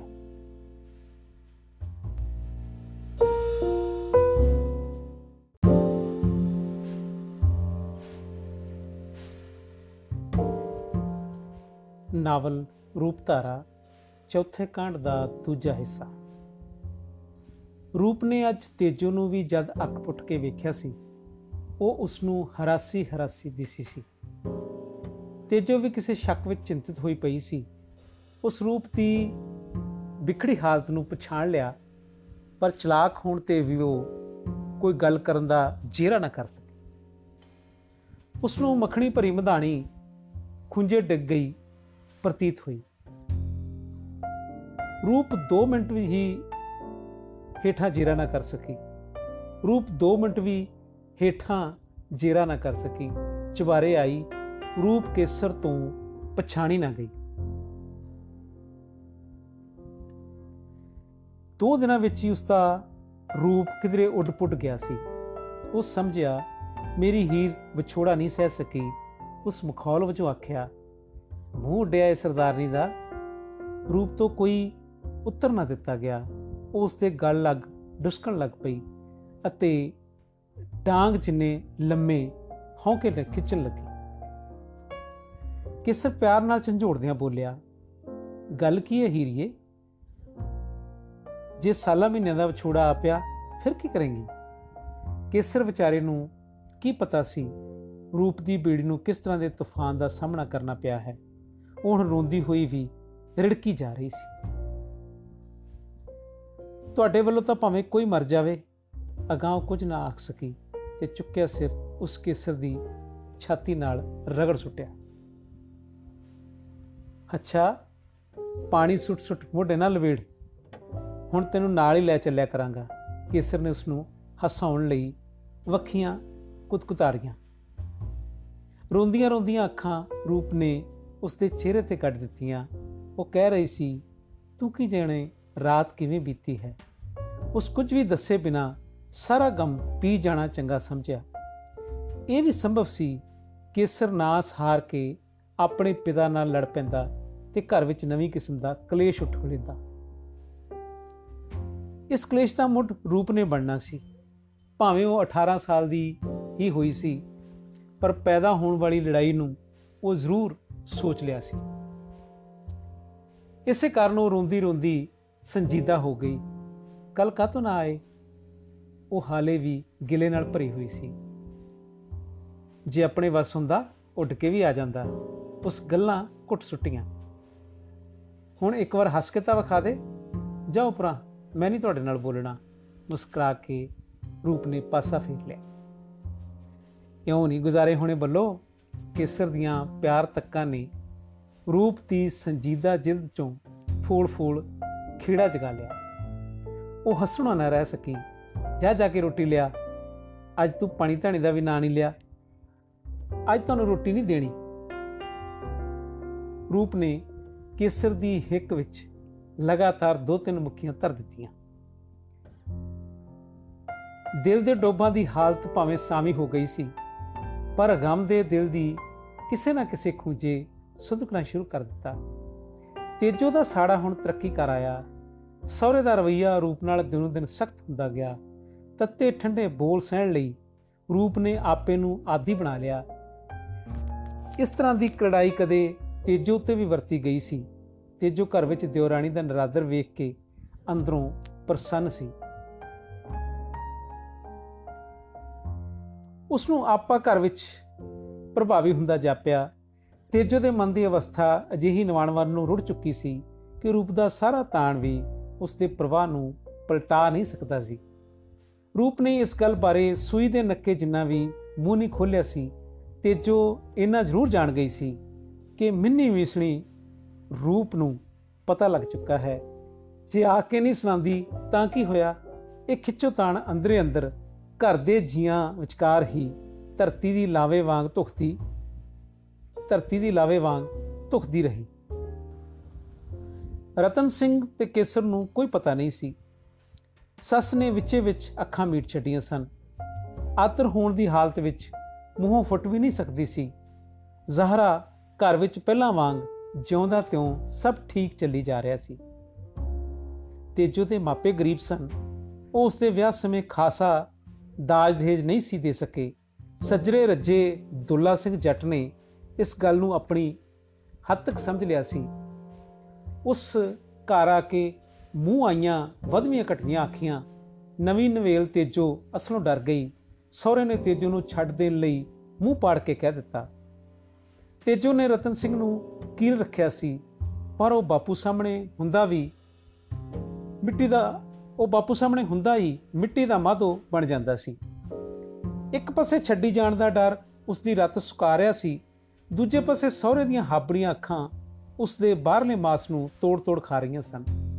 ਉਹ ਇਸ ਟੱਕਰ ਵਿੱਚ ਦੁੱਲਾ ਸਿੰਘ ਦਾ ਬੁਥਾੜਪਨ ਸੁੱਟਣਾ ਚਾਹੁੰਦੀ ਸੀ, ਪਰ ਪਿੱਛੋਂ ਉਸ ਨੂੰ ਸਾਂਭਣ ਵਾਲਾ ਕੋਈ ਨਹੀਂ ਸੀ ਦਿਸਦਾ। ਉਸ ਦੀ ਮੁਕਾਬਲੇ ਲਈ ਉਸ ਦੀਆਂ ਮੁਕਾਬਲੇ ਲਈ ਤਣੀਆਂ, ਬੇਹਥਿਆਰ ਬਾਹਾਂ ਹੌਂਕਾ ਭਰ ਕੇ ਹਿੱਕ ਤੇ ਡਿੱਗ ਪਈਆਂ। ਮਜਬੂਰ ਤੇ ਬੇਵਸ ਔਰਤ ਆਪਣੇ ਪਾੜ ਖਾਣੇ ਸਮਾਜ ਵਿੱਚ ਹੋਰ ਵੀ ਮਜਲੂਮ ਹੋ ਗਈ। ਜਿਹੜੇ ਹੱਥ ਕੰਡੇ ਦੁੱਲਾ ਸਿੰਘ ਨੇ ਤੇਜੋ ਲਈ ਵਰਤੇ ਸਨ, ਉਹੀ ਹੁਣ ਰੂਪ ਤੇ ਵੀ ਅਜਮਾਏ ਜਾਣ ਲੱਗੇ, ਕਿਉਂਕਿ ਰੂਪ ਇਸ ਦੁਰਘਟਨਾ ਨੂੰ ਪੀ ਗਈ ਸੀ। ਦੁੱਲਾ ਸਿੰਘ ਨੇ ਉਲਟਿਆਂ ਇਸ ਨੂੰ ਉਸ ਦੀ ਕਮਜ਼ੋਰੀ ਸਮਝਿਆ, ਛੱਡ ਦੇਣ ਬਾਰੇ ਤਾਂ ਉਹ ਮੂੰਹੋਂ ਨਾ ਫੁੱਟਿਆ, ਪਰ ਅੱਗੋਂ ਪਿੱਛੋਂ ਟੋਕ ਟਕਾਈ ਕਰਨੋਂ ਨਾ ਹਟਦਾ। ਤੇਜੋ ਇਸ ਤਰ੍ਹਾਂ ਉਸ ਦੀ ਸਹਾਇਕ ਬਣ ਗਈ। ਉਹ ਰੂਪ ਨੂੰ ਆਪਣੇ ਬਰਾਬਰ ਦੀ ਹਾਲਤ ਵਿੱਚ ਲੈ ਆਉਣਾ ਚਾਹੁੰਦੀ ਸੀ, ਤਾਂ ਕਿ ਮਿਹਣਾ ਮਾਰਨ ਜੋਗੀ ਨਾ ਰਹੇ। ਸਭ ਤੋਂ ਪਹਿਲਾਂ ਦੁੱਲਾ ਸਿੰਘ ਨੇ ਗੋਹਾ ਕੂੜਾ ਕਰਦੀ ਭਾਗੋ ਚੂੜੀ ਨੂੰ ਹਟਾ ਕੇ ਇਹ ਭਾਰ ਤੇਜੋ ਤੇ ਰੂਪ ਵਿੱਚ ਵੰਡ ਦਿੱਤਾ। ਪਹਿਲੇ ਦਿਨ ਗੋਹੇ ਦੇ ਭਾਰੇ ਟੋਕਰੇ ਸੁੱਟਦਿਆਂ ਰੂਪ ਦੇ ਸਿਰ ਦਾ ਧੂਆਂ ਨਿਕਲ ਗਿਆ। ਪਰ ਕੰਮ ਅੱਗੇ ਹਾਰ ਮੰਨਣ ਵਾਲੀ ਉਹਦੀ ਮਿੱਟੀ ਨਹੀਂ ਸੀ। ਉਸ ਮਿੱਥ ਕੇ ਦਿੱਤੇ ਰੂਪ ਦੁੱਖ ਨੂੰ ਝੱਲ ਲਿਆ। ਸਗੋਂ ਅੱਗੋਂ ਲਈ ਅਸਪਾਤ ਹੋ ਗਈ। ਬਲ ਤੇ ਹੌਸਲਾ ਰੱਖਦੇ ਮਨੁੱਖ ਨੇ ਕੰਮ ਅੱਗੇ ਕਦੇ ਹਾਰ ਨਹੀਂ ਮੰਨੀ।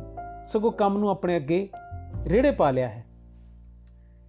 ਪਰ ਮਨੁੱਖ ਦਾ, ਮਨੁੱਖ ਨਾਲ ਗੈਰ ਕੁਦਰਤੀ ਸਮਾਜਿਕ ਸਬੰਧ, ਮਜਬੂਰੀਆਂ ਤੇ ਢਿੰਗੋ ਜੋਰੀਆਂ ਦੀਆਂ ਸ਼ਕਲਾਂ ਧਾਰ-ਧਾਰ ਇਨਸਾਨ ਦੀ ਸ਼ਕਤੀ ਤੇ ਅਣਖ ਨੂੰ, ਲਤਾੜ ਨੂੰ, ਲੰਗਾਰ ਨੂੰ ਨਹੀਂ ਹਟਿਆ। ਕੇਸਰ ਨੂੰ ਜਦ ਭਾਗੋ ਨੇ ਹਟਾ ਦੇਣ ਦਾ ਪਤਾ ਲੱਗਾ, ਉਹ ਬੜਾ ਖਿਜਿਆ ਪਰ ਰੂਪ ਨੇ ਉਸ ਦੇ ਮੂੰਹ ਅੱਗੇ ਹੱਥ ਰੱਖ ਦਿੱਤਾ। ਰੂਪ ਇਹ ਨਾ ਜਾਣਦੀ ਹੋਈ ਕਿ ਕਿਵੇਂ ਮੁਕਾਬਲਾ ਕਰਨਾ ਹੈ। ਆਪਣੀ ਵੱਲੋਂ ਕੋਈ ਅਵਗਿਆ ਨਾ ਹੋਣ ਦਿੰਦੀ, ਜਿਹੜੀ ਉਸ ਨੂੰ ਛਟਿਆਉਣ ਦਾ ਬਹਾਨਾ ਬਣਾ ਸਕਦੀ। ਰੂਪ ਨੇ ਹੱਸਦਿਆਂ ਕੇਸਰ ਨੂੰ ਝੂਠ ਬੋਲਿਆ, ਇਹ ਮੇਰੀ ਤੇ ਤੇਜੋ ਦੀ ਮਰਜ਼ੀ ਵੀ ਸੀ ਕਿ ਭਾਗੋ ਹਟਾ ਦਿੱਤੀ ਜਾਵੇ। ਅਸੀਂ ਦੋਹਾਂ ਨੇ ਕੀ ਕਰਨਾ ਹੈ? ਔਰ ਸੋਈ ਕਰ ਲਿਆ ਕਰੇਗੀ, ਮੈਂ ਹਵੇਲੀ ਸੁੰਬਰ ਸੂਰ ਕਰ ਲਿਆ ਕਰਾਂਗੀ। ਰੂਪ ਨੂੰ ਪਤਾ ਨਹੀਂ ਸੀ, ਦੋ ਵੇਲੇ ਦਾ ਗੋਹਾ ਕੂੜਾ ਉਸੇ ਕੱਲੀ ਨੂੰ ਕਰਨਾ ਪੈਣਾ ਏ ਤੇ ਇਹ ਕੁਝ ਦਿਨਾਂ ਪਿੱਛੋਂ ਹੀ ਸੱਚ ਹੋ ਗਿਆ। ਹੁਣ ਉਸ ਨੂੰ ਤਾਰਾ ਜਾਂ ਸੀਰੀ ਟੋਕਰੇ ਚਕਵਾਇਆ ਕਰਦੇ ਸਨ। ਸਵੇਰੇ 6 ਵਜੇ ਆ ਕੇ ਉਹ ਮਸੀਂ 9 ਵਜੇ ਵਿਹਲੀ ਹੁੰਦੀ। ਹਾਲੇ ਰੱਬ ਦਾ ਸ਼ੁਕਰ ਰੂੜੀ ਹਵੇਲੀ ਦੇ ਪਿਛਵਾੜੇ ਸੀ।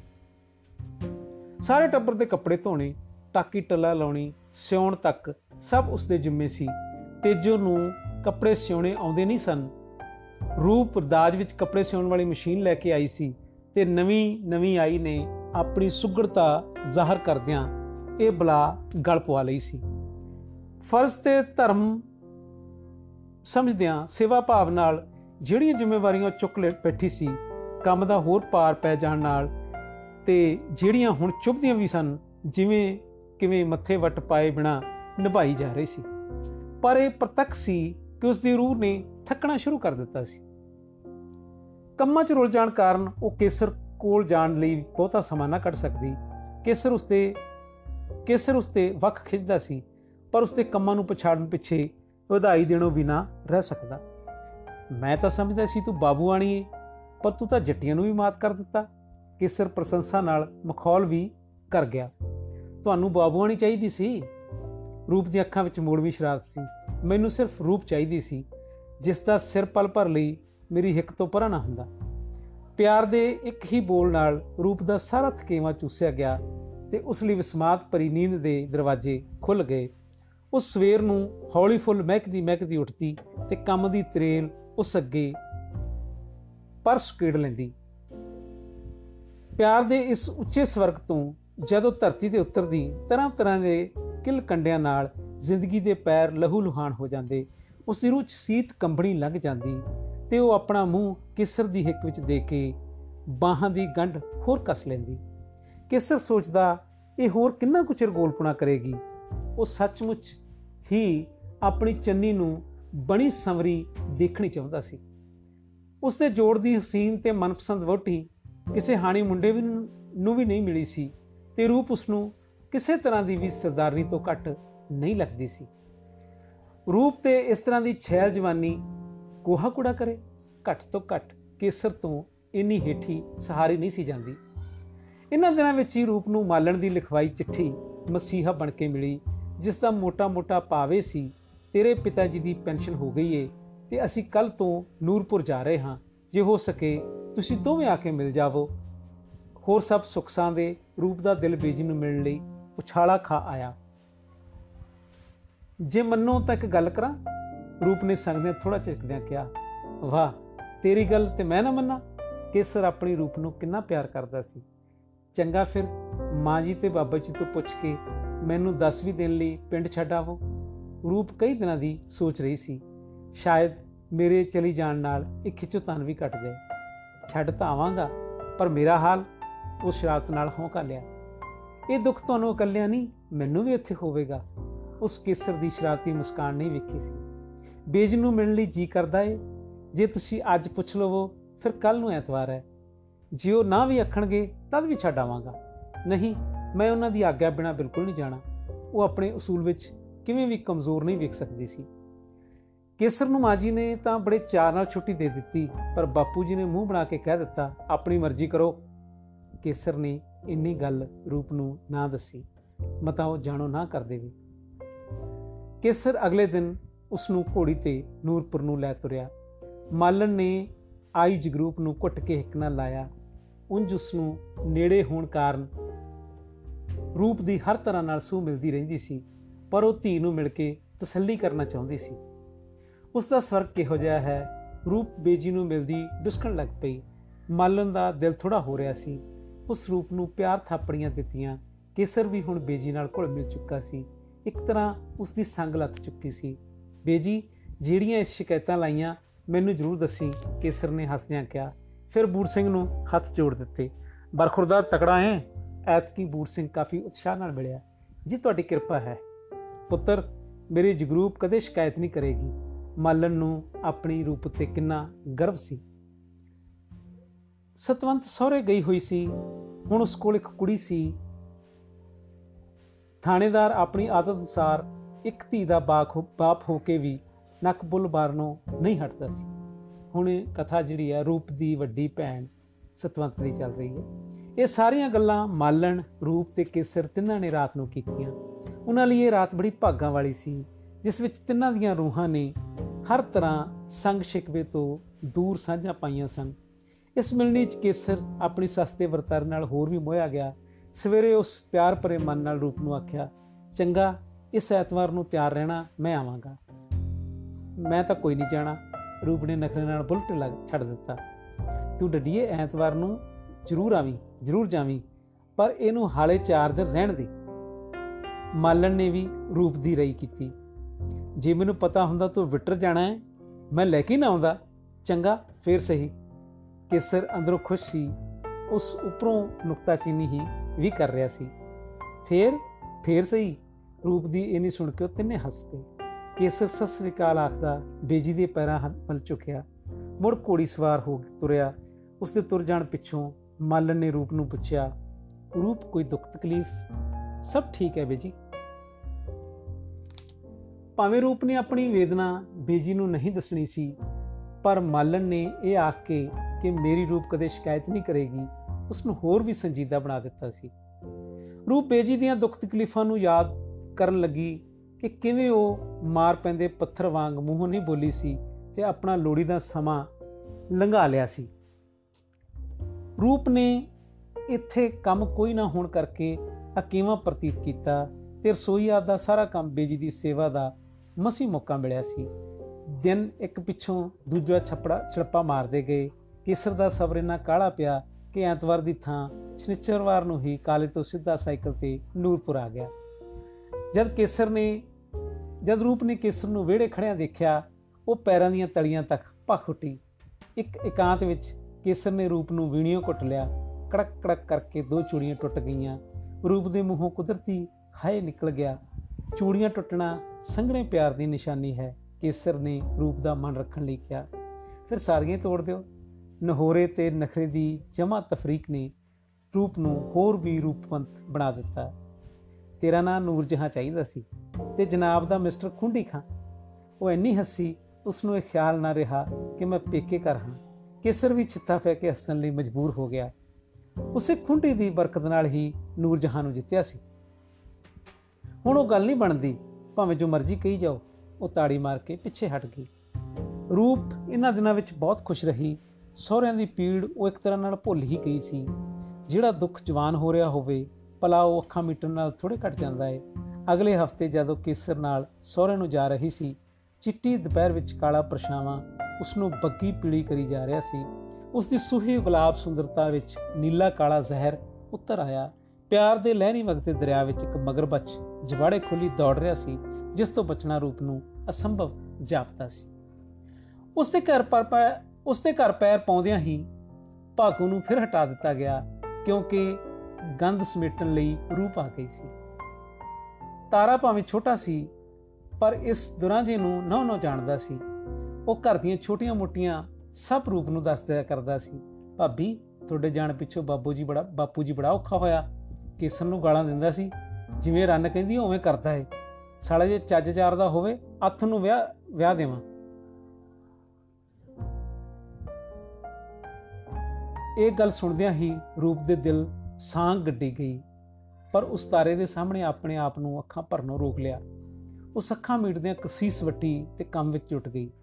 ਬਲਦ ਆ ਗਿਆ ਸੀ ਤੇ ਬੇਆਵਾਜ਼ ਕੋਲੂ ਚੱਲ ਪਿਆ ਸੀ। ਕੌਣ ਜਾਣੇ ਵਿੱਚ ਕਿੰਨੇ ਕੁ ਤਿਲ ਅਰਮਾਨ, ਵਿੱਚ ਕਿੰਨੇ ਕੁ ਤਿਲ ਅਰਮਾਨ ਪੀੜੇ ਨਪੀੜੇ ਜਾ ਰਹੇ ਸਨ। ਅੰਦਰੋਂ ਭਾਵੇਂ ਰੂਪ ਦੀ ਚਰਬੀ ਤੇਲ ਬਣਮਣ ਟਰ ਰਹੀ ਸੀ, ਪਰ ਬਾਹਰੋਂ ਉਸ ਹੌਸਲਾ ਨਾ ਛੱਡਿਆ। ਕੇਵਲ ਉੱਤੇ, ਕਿਸਰ ਉੱਤੇ ਉਸ ਨੂੰ ਰੱਬ ਨਾਲ ਵੀ ਬਹੁਤਾ ਭਰੋਸਾ ਸੀ। ਦੁੱਲਾ ਸਿੰਘ ਨੂੰ ਆਪਣੇ ਬੁੱਲ ਵੱਡੇ ਅਜਾਈ ਪ੍ਰਤੀਤ ਹੋਣ ਲੱਗੇ। ਕਿਉਂਕਿ ਰੂਪ ਵਿੱਚ ਕਮਜ਼ੋਰੀ ਦੀ ਦਰਾੜ ਤਾਂ ਲਿਚਕ ਵੀ ਨਹੀਂ ਪੈਦਾ ਹੋਈ ਸੀ। ਕਿਉਂਕਿ ਰੂਪ ਵਿੱਚ ਕਮਜ਼ੋਰੀ ਦੀ ਦਰਾੜ ਤਾਂ ਕੀ? ਲਿਚਕ ਵੀ ਨਹੀਂ ਪੈਦਾ ਹੋਈ ਸੀ। ਅਖੀਰ ਹੋ ਹੋਛੇ ਹਥਿਆਰਾਂ ਤੇ ਉੱਤਰ ਆਇਆ। ਉਸ ਆਪਣੀ ਛੋਟੀ ਧੀ ਗੁਰਦੇਵ ਨੂੰ ਸਹੁਰੇ ਜਾਂਦੀ ਨੂੰ ਰੂਪ ਦੀ ਸਿੰਗਰ ਮਸ਼ੀਨ ਚੁੱਕ ਕੇ ਦੇ ਦਿੱਤੀ। ਘਰ ਵਾਲਿਆਂ ਨੂੰ ਇਹ ਕਹਿ ਕੇ ਵਰਾ ਦਿੱਤਾ ਕਿ ਸ਼ਹਿਰੋਂ ਨਵੀਂ ਲੈ ਆਵਾਂਗਾ। ਰੂਪ ਦਾ ਅੰਦਰ ਵੱਢਿਆ ਜਾਣਾ ਕੁਦਰਤੀ ਸੀ, ਪਰ ਮੂੰਹੋਂ ਕੁਝ ਵੀ ਨਾ ਬੋਲੀ। ਉਹ ਔਖਾ ਭਾਰਾ ਹੁੰਦੇ ਕੇਸਰ ਨੂੰ ਵੀ ਰੋਕ ਲਿਆ। ਇਹ ਉਸ ਨੂੰ ਨਿਸ਼ਚਾ ਸੀ ਕਿ ਜਦ ਮੇਰੇ ਦਾਜ ਦੀ ਮਸ਼ੀਨ ਚਲੀ ਗਈ, ਹੋਰ ਨਵੀਂ ਕਦੋਂ ਆਉਣ ਲੱਗੀ ਹੈ। ਦਿਨ ਲੰਘਦੇ ਗਏ, ਮਸ਼ੀਨ ਨਹੀਂ ਆਉਣੀ ਸੀ ਤੇ ਨਾ ਹੀ ਆਈ। ਕੇਵਲ ਇੱਕ ਵਾਰ ਫਿਰ ਕਲੇਸ਼ ਕਰਨ ਲਈ ਤਿਆਰ ਹੋਇਆ, ਕੇਸਰ ਇੱਕ ਵਾਰ ਫਿਰ ਕਲੇਸ਼ ਕਰਨ ਲਈ ਤਿਆਰ ਹੋਇਆ, ਪਰ ਰੂਪ ਹਰ ਵਾਰ ਉੱਠਦੀ ਅੱਗ ਤੇ ਮਿੱਟੀ ਪਾ ਦਿੰਦੀ। ਮਸ਼ੀਨ ਖੁੱਸ ਜਾਣ ਨਾਲ ਰੂਪ ਨੂੰ ਸਾਰੇ ਟੱਬਰ ਦੇ ਕੱਪੜੇ ਸਿਉਣ ਦੀ ਖਜਾਲਤ ਮੁੱਕ ਗਈ। ਸਿਲਾਈ ਦਾ ਖਰਚ ਪੈਣ ਨਾਲ ਦੁੱਲਾ ਸਿੰਘ ਨੂੰ ਵੀ ਪਤਾ ਲੱਗ ਗਿਆ ਕਿ ਘਰ ਦੀ ਮਸ਼ੀਨ ਕਿੰਨੀ ਬਚਤ ਕਰਦੀ ਸੀ, ਪਰ ਉਸ ਦੇ ਸਾਹਮਣੇ ਬਚਤ ਜਾਂ ਉਜਾੜਾ ਨਹੀਂ ਸੀ, ਸਗੋਂ ਹਾਬੜੀ ਕਾਮਨਾ ਸੀ। ਰੂਪ ਇੱਕ ਵਾਰੀ ਹੱਸ ਕੇ ਬੋਲਦੀ, ਉਹ 10 ਮਸ਼ੀਨਾਂ ਲੈ ਕੇ ਦੇਣ ਨੂੰ ਤਿਆਰ ਸੀ। ਜਦ ਜੱਟ ਦੀ ਕੀਤੀ ਵਧੇਕੀ ਨਾਲ ਕੋਈ ਗੜਬੜ ਪੈਦਾ ਨਾ ਹੋਈ ਤੇ ਨਾ ਹੀ ਉਸ ਦੀ ਕਿਸੇ ਨੇ ਮਿਹਨਤ ਕੀਤੀ, ਤਦ ਉਹ ਹੋਰ ਵੀ ਖਿੱਚ ਗਿਆ। ਇੱਕ ਦਿਨ ਉਸ ਹਵੇਲੀ ਸੁੰਬਰ ਦੀ ਰੂਪ ਨੂੰ ਸੇਲੇ ਚੁਭਵੀਆਂ ਨਜ਼ਰਾਂ ਨਾਲ ਝਾਕਦਿਆਂ ਤਾੜਿਆ, ਤੂੰ ਲੋਕਾਂ ਕੋਲ ਘਰ ਦੀਆਂ ਚੁਗਲੀਆਂ ਕਰਦੀ ਐ ਆ ਲੈਣ ਦੇ ਅੱਜ ਤੇਰੇ ਖਸਮ ਨੂੰ। ਰੂਪ ਨਾ ਹੀ ਡਰੀ ਤੇ ਨਾ ਹੀ ਸਹਿਮੀ। ਉਹ ਆਪਣੇ ਧਿਆਨ ਕੰਮ ਲੱਗੀ ਰਹੀ ਤੇ ਕੋਈ ਜਵਾਬ ਨਾ ਦਿੱਤਾ, ਜਿਵੇਂ ਉਸਨੇ ਕੁਝ ਸੁਣਿਆ ਹੀ ਨਹੀਂ ਸੀ। ਅੱਥ ਨੂੰ ਉਸ ਦਾ ਖਸਮ ਆਇਆ ਤੇ ਸਵੇਰੇ ਚਲਿਆ ਗਿਆ। ਜਿਸ ਘਟਨਾ ਦੇ ਹੋਣ ਦੀ ਆਸ ਸੀ, ਉਹ ਨਾ ਹੋਈ। ਫਿਰ ਉਹ ਸਮਝਿਆ, ਫਿਰ ਵੀ ਫੋਕਾ ਰੂਪ ਦੇਣ ਲਈ ਹੀ, ਇਹ ਵੀ ਫੋਕਾ ਰੂਪ ਦੇਣ ਲਈ ਹੀ ਇੱਕ ਉੱਚ ਘੜੀ ਸੀ। ਉਸ ਦਿਨ ਤੋਂ ਹੀ ਰੂਪ ਨੇ ਗਵੰਡ ਨਾਲ ਬੋਲਬਾਣੀ ਘਟਾ ਦਿੱਤੀ। ਦੁੱਲਾ ਸਿੰਘ ਆਪਣੇ ਕਰਤੱਵ ਦੇ ਹੱਲੇ ਤੱਕ ਛਿੱਥਾ ਨਹੀਂ ਪਿਆ ਸੀ। ਉਹ ਮਤਲਬ ਕੱਢਣ ਲਈ ਨਰਮ ਤੇ ਮਿੱਠਾ ਹੋ ਗਿਆ। ਕਰੜਾ ਪੈ ਕੇ ਉਹ ਫੇਲ ਹੋ ਚੁੱਕਾ ਸੀ। ਉਸ ਵਜ਼ਾਰੀ ਆਸ਼ਕਾਂ ਵਾਂਗ ਰੂਪ ਨੂੰ ਇੱਕ ਵਧੀਆ ਸੂਟ ਲਿਆ ਕੇ ਦਿੱਤਾ। ਕੁੜੀਏ, ਨਿੱਕੀਆਂ ਨਿੱਕੀਆਂ ਗੱਲਾਂ ਦਾ ਗੁੱਸਾ ਨਹੀਂ ਕਰੀਦਾ ਹੁੰਦਾ। ਤੇਰੀ ਮਸ਼ੀਨ ਵੀ ਆ ਜਾਵੇਗੀ। ਰੂਪ ਨੇ ਉਸ ਨੂੰ ਹੱਥ ਵੀ ਨਾ ਲਾਇਆ। ਤੇ ਜੋ ਆਨੇ ਪਾੜ-ਪਾੜ ਵੇਖ ਰਹੀ ਸੀ। ਰੂਪ ਸਮਝਦੀ ਸੀ, ਸੱਪ ਕਿੰਨਾ ਖੂਬਸੂਰਤ ਤਰੀਕੇ ਨਾਲ ਮੇਲੇ ਡਾਂਗੋ ਕਦੇ ਵੀ ਮਾਰ ਸਕਦਾ ਹੈ। ਉਸ ਦੀ ਮਸ਼ੀਨ ਆ ਗਈ। ਪਰ ਉਸ ਵਿੱਚ ਤਬਦੀਲੀ ਆਉਣੀ, ਨਾ ਤਬਦੀਲੀ ਆਉਣੀ ਸੀ ਤੇ ਨਾ ਹੀ ਆਈ। ਭਾਗੋ ਨੇ ਉਹ ਗੋਹਾ ਕੂੜਾ ਮੁੜ ਸਾਂਭ ਲਿਆ। ਰੂਪ ਉੱਤੇ ਆਏ ਦਿਨ ਕੋਈ ਨਾ ਕੋਈ ਮਿਹਰਬਾਨੀ ਹੋਣ ਲੱਗ ਪਈ। ਇੱਕ ਦਿਨ ਦੁੱਲਾ ਸਿੰਘ ਨੇ ਮੁਸਕਰਾਂਦੀ ਰੂਪ ਨੂੰ ਦੇਖ ਕੇ ਗਲਤਫਹਿਮੀ ਲੈ ਲਈ। ਉਹ ਸਮਝਣ ਲੱਗਾ, ਰੂਪ ਦਾ ਮਨ ਢਾਲਾ ਆਇਆ ਹੈ ਤੇ ਉਸ ਤੋਂ ਦਿਲ ਦਾ ਚਾਹ ਚੁੱਕਿਆ ਨਹੀਂ ਸੀ ਜਾਂਦਾ। ਉਹ ਮੌਕੇ ਦੀ ਤਾੜ ਰੱਖਣ ਲੱਗਾ। ਇਸ ਦੇ ਉਲਟ ਰੂਪ ਉਸ ਦੀਆਂ ਹਰਕਤਾਂ ਵੇਖ ਕੇ ਰੋਣ ਹਾਕੀ ਹੋਈ ਪਈ ਸੀ। ਕੋਈ ਪਿਓਤੀਆਂ ਨਾਲ ਵੀ ਇਸ ਤਰ੍ਹਾਂ ਕਰਦਾ ਹੈ ਉਹ ਪਰਿਪਿਤੀ ਦਿਨ ਤੋੜੀ ਗਈ, ਪਰ ਉਸ ਨੂੰ ਵਿਸ਼ਵਾਸ ਹੋ ਚੁੱਕਾ ਸੀ, ਇਹ ਲੱਸੀ ਵਾਲੀ ਹਾਂਡੀ ਇੱਕ ਦਿਨ ਚਰਾਹੇ ਵਿੱਚ ਜ਼ਰੂਰ ਭੱਜੇਗੀ। ਆਖਰ ਉਹ ਕਾਰਾ ਹੋ ਹੀ ਗਿਆ ਜਿਸ ਨੂੰ ਜ਼ਮੀਰ ਨੇ ਮੋਹਰਾ ਖਾ ਕੇ ਹੁਣੋਂ ਰੋਕੀ ਰੱਖਿਆ ਸੀ।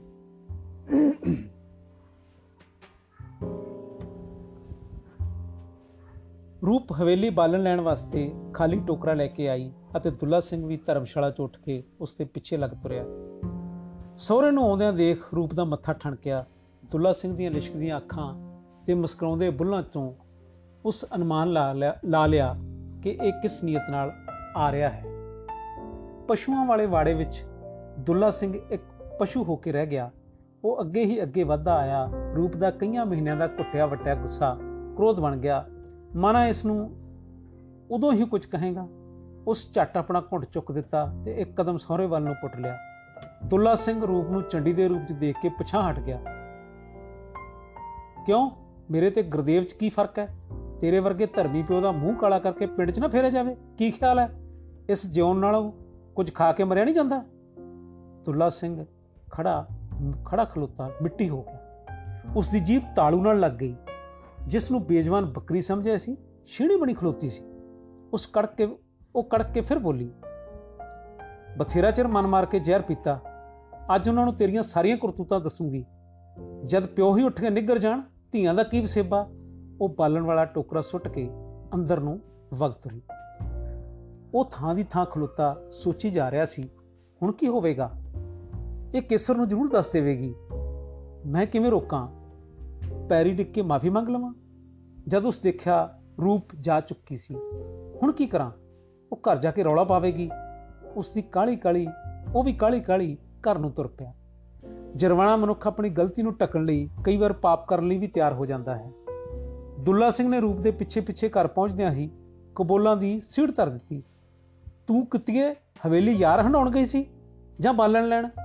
2 ਮਿੰਟ ਦੀ ਹੀ ਕਸਰ ਰਹਿ ਗਈ ਜੇ ਉੱਥੇ ਦੋਹਾਂ ਦੇ ਟੋਟੇ ਨਾ ਕਰ ਦਿੰਦਾ। ਸਾਥੋਂ ਨਹੀਂ ਤੇਰੇ ਥਾਂ ਫਾਹੇ ਲਈ ਗਰੀਦਾ। ਤੂੰ ਕਿਨਾਰਾ ਕਰ, ਅਸੀਂ ਮੁੰਡਾ ਵਿਆਹ ਲਵਾਂਗੇ। ਜਿਹੜੀ ਰੂਪ ਹੁਣੇ ਛੀਣੀ ਬਣ ਕੇ ਹਟੀ ਸੀ, ਮੁੜ ਬੇਜ਼ਬਾਨ ਬੱਕਰੀ ਵਾਂਗ ਡਿੱਗ ਪਈ। ਉਸ ਨੂੰ ਬਾਗ ਨੇ ਘੇਰ ਲਿਆ ਸੀ। ਉਹ ਇੰਨੀ ਵੱਡੀ ਉੱਚ ਤੋਂ ਅਸਲੋਂ ਗੂੰਗੀ ਹੋ ਗਈ। ਦੁੱਲਾ ਸਿੰਘ ਵਿਹੜੇ 'ਚ ਬਿਫਰਿਆ, ਬਾਰ-ਬਾਰ ਦਾੜੀ ਖਿੱਚ ਰਿਹਾ ਸੀ। ਤੇਜੋ ਤੇ ਉਸ ਦੀ ਵੱਡੀ ਧੀ ਮੁਖਤਿਆਰੋ ਸੁਣ ਸੁਣ ਮੂੰਹ ਚੁੰਗਲਾਂ ਦੇ ਰਹੀਆਂ ਸਨ। ਟੋਕਰਾ ਹਵੇਲੀ ਛੱਡ ਆਉਣ ਤੇ ਰੂਪ ਦੀ ਭੁਗਤਰੀ ਸ਼ਕਲ ਦੇਖ ਕੇ ਉਹ ਵੀ ਹੈਰਾਨ ਹੋ ਰਹੀਆਂ ਸਨ। ਉਹਨਾਂ ਸੁਪਨੇ 'ਚ ਵੀ ਨਹੀਂ ਸੋਚਿਆ ਸੀ, ਰੂਪ ਇੰਨੀ ਚੰਦਰੀ ਹੋਵੇਗੀ? ਸੱਸ ਤਾਂ ਆਪਣੇ ਬਿਮਾਰੀ, ਸੱਸ ਦਾ ਆਪਣੀ ਥਾਂ ਬਿਮਾਰੀ ਨਾਲ ਬੁਰਾ ਹਾਲ ਸੀ। ਉਸ ਕੁਝ ਨਹੀਂ ਸਮਝਿਆ ਸੀ, ਬਾਹਰ ਕੀ ਹੋਇਆ ਹੈ? ਸਾਡੇ ਵੱਲੋਂ ਜਿਨ੍ਹਾਂ ਦੇ ਮਰਜ਼ੀ ਵਸ, ਸਾਡੇ ਘਰੋਂ ਹੁਣੇ ਨਿਕਲ ਜਾ, ਕਿਤੇ ਅਸੀਂ ਹਰਖ ਦੇ ਮਾਰੇ ਕੋਈ ਕਾਰਾ ਨਾ ਕਰ ਬੈਠੀਏ। ਦੁੱਲਾ ਸਿੰਘ ਨੇ ਹਾਲਾਤ ਨੂੰ ਚੁਫੇਰਿਓਂ ਘੇਰਨਾ ਚਾਹਿਆ ਰੂਪ ਨੇ ਘਰਦਿਆਂ ਵੱਲ ਸਹਾਇਤਾ ਚਾਹੁੰਦੀਆਂ ਅੱਖਾਂ ਨਾਲ ਦੇਖਿਆ।